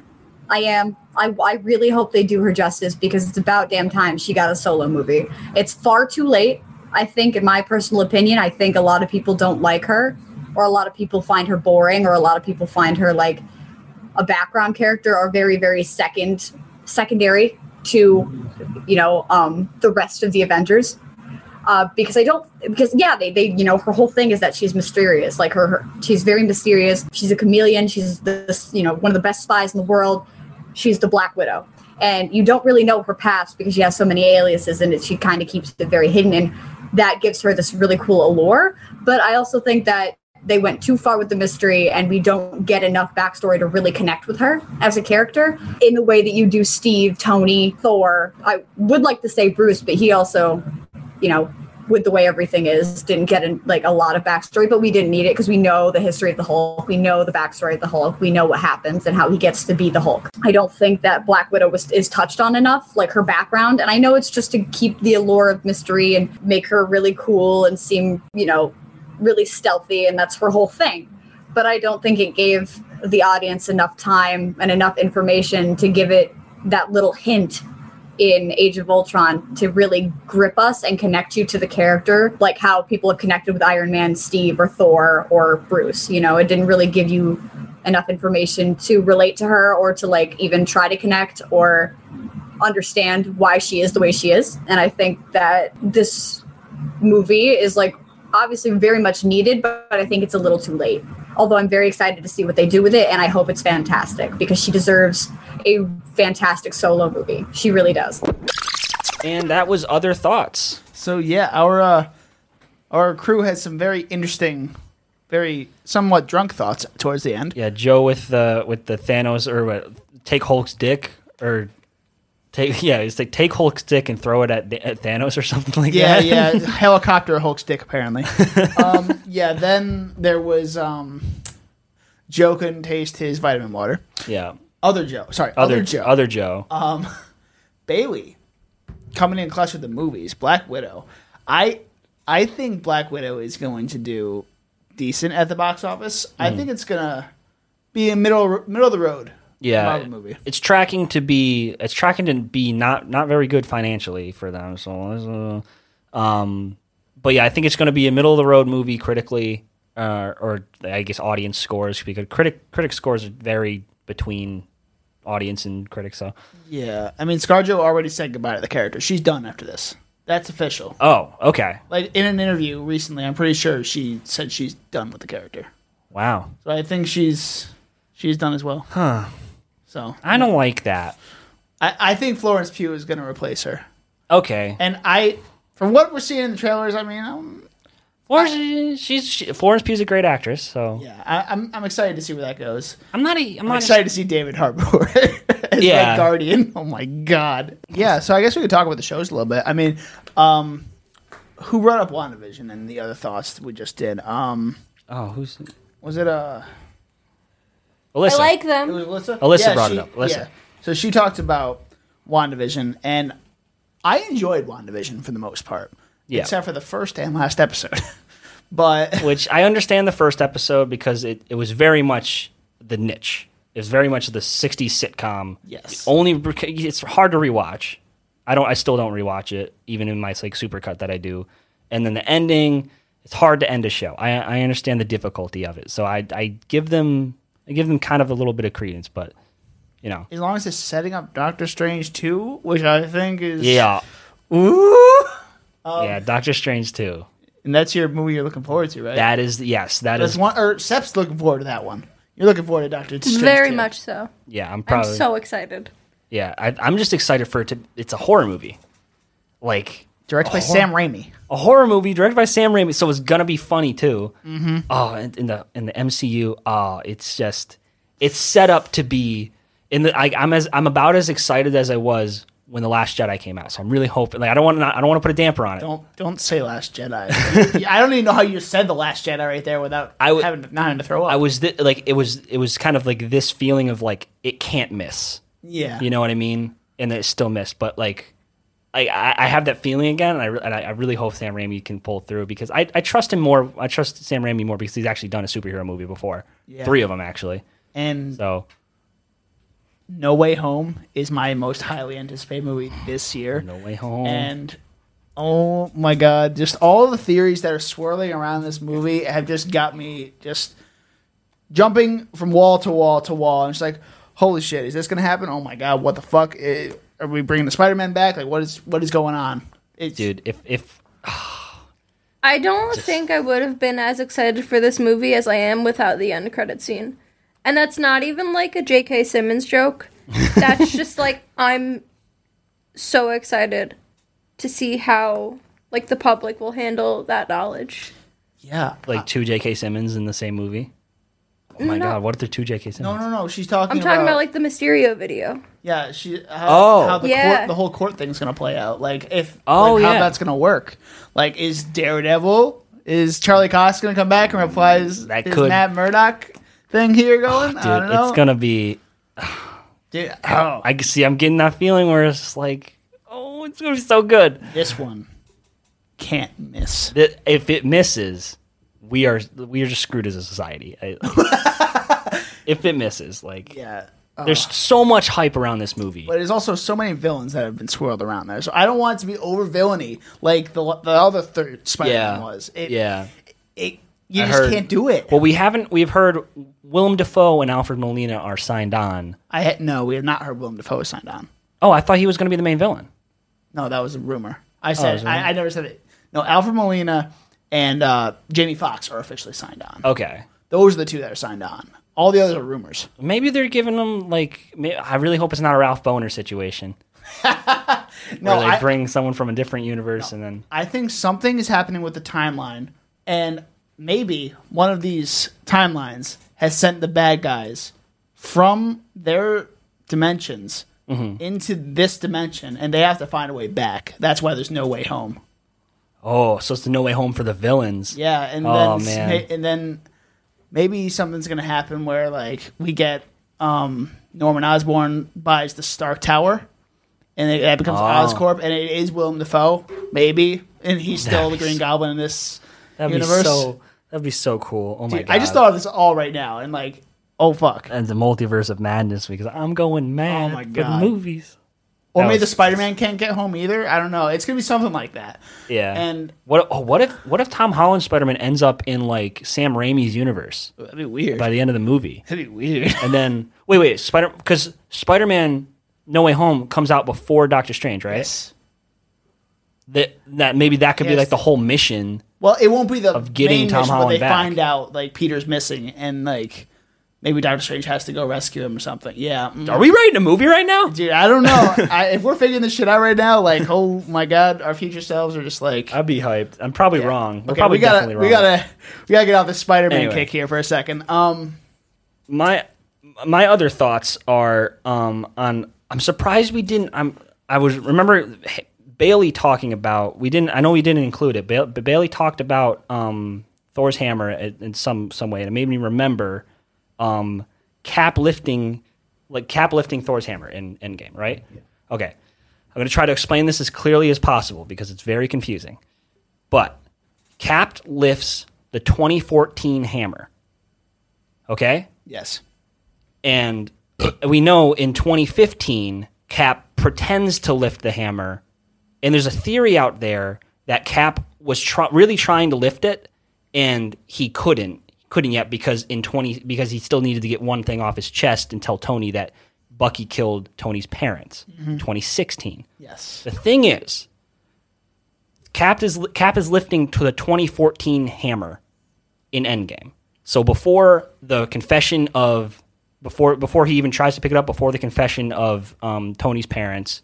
Yes. So, does the hammer transcend time, or does it, or is or, or is the hammer only know the knowledge that Cap was Cap always worthy the whole time? So that kind of breaks breaks that that um, fan theory. I don't. Yeah, I don't think Cap was worthy the whole time. I think it just it still knows that Steve finally got something off his chest with twenty twenty-three Cap coming back to twenty. So yeah, you think the hammer just yes. like uh, just all knowing hammer? Yes, I, I feel like it knows. Like whoever tries to pick it up, it knows if they're worthy or not. I okay. think that's what it is. So it's kind of like a flip switch kind of thing. Yeah, like because because it's Cap. It's it, I mean it is twenty nineteen Cap. So twenty twenty-three or twenty twenty-three Cap.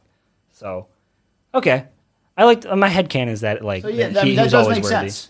But like, I I do like Bailey's theory as well though. So like I don't. Mm. They're yeah. both really good. Well, your your theory fits in with hers. Yes. Yeah, so. Yeah. Mm.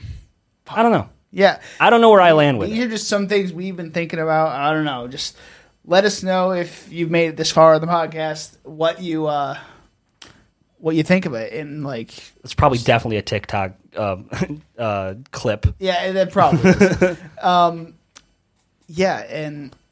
I think that this is us uh, wrapping this episode up here, I think, yeah. right? Yeah. Yeah. Um, Seth, do you have anything else you want to talk about quickly? Or I managed to mention J K Simmons twice today. Yes. We didn't talk about our... Yeah, our text and group chat is... what? What's the name of it? Um. This is for me, Danny, and Seth. It is... Movie... Drun. D R U N... parenthesis J parenthesis K another oh no it's D R U N open parenthesis letter J close parenthesis K S open parenthesis Emmons close parenthesis. So it's Movie Drawn J K Simmons. Yep, that that is it, it is evolved. I love it. Yes, and we don't use it as much as we probably should. Oops. But you know what, it's okay. um Yeah, scheduling everything, just all like a. Oh, chain. That's not even what I was getting at. Uh, I was just saying we don't text each other in the group chat as much as yes. we should. Um, hey, how you doing, Dan? Leave me the hit, fuck hit, alone. Hit, I'm at work. That's me. Twenty. Nope. I was gonna say twenty-nine percent of the time, but ninety-nine percent of the time, I'm like, leave me the fuck alone. I'm at work. That's fair. That is fair. I said hi in the group chat, everybody. And Beb. And Beb. Also wanted to do a great big thank you to everybody that was involved. Uh, Chris, Bailey, Nick, Nate, uh, Joe from Electronics, Fallon Jordan, uh, and Mike. Yeah, then the other half of you, Alyssa, Megan, Joe Garcia, Benice, John, and James. You guys are all awesome. Thank you for being a part of these big episodes that we have. It's great to get more input on these big movies or T V shows like we did with Mandalorian. And just get other people's opinions on them. It's just a great time.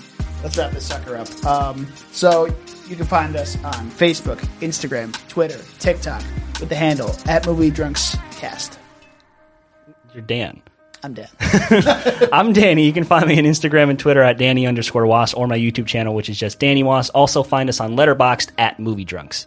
And Sep, what would you like to add? I'm sweaty and I want to go to Trader Joe's. Okay. So that's it. I need to go home. Keep an eye you out on. I have to go to bed. I have to go to bed. Yeah, you're on the morning shift now. Dumb bitch. Yeah. All right. Um, we'll uh, we'll catch y'all later. Yeah. Stay cool, Wumbo. Cheers, bitch.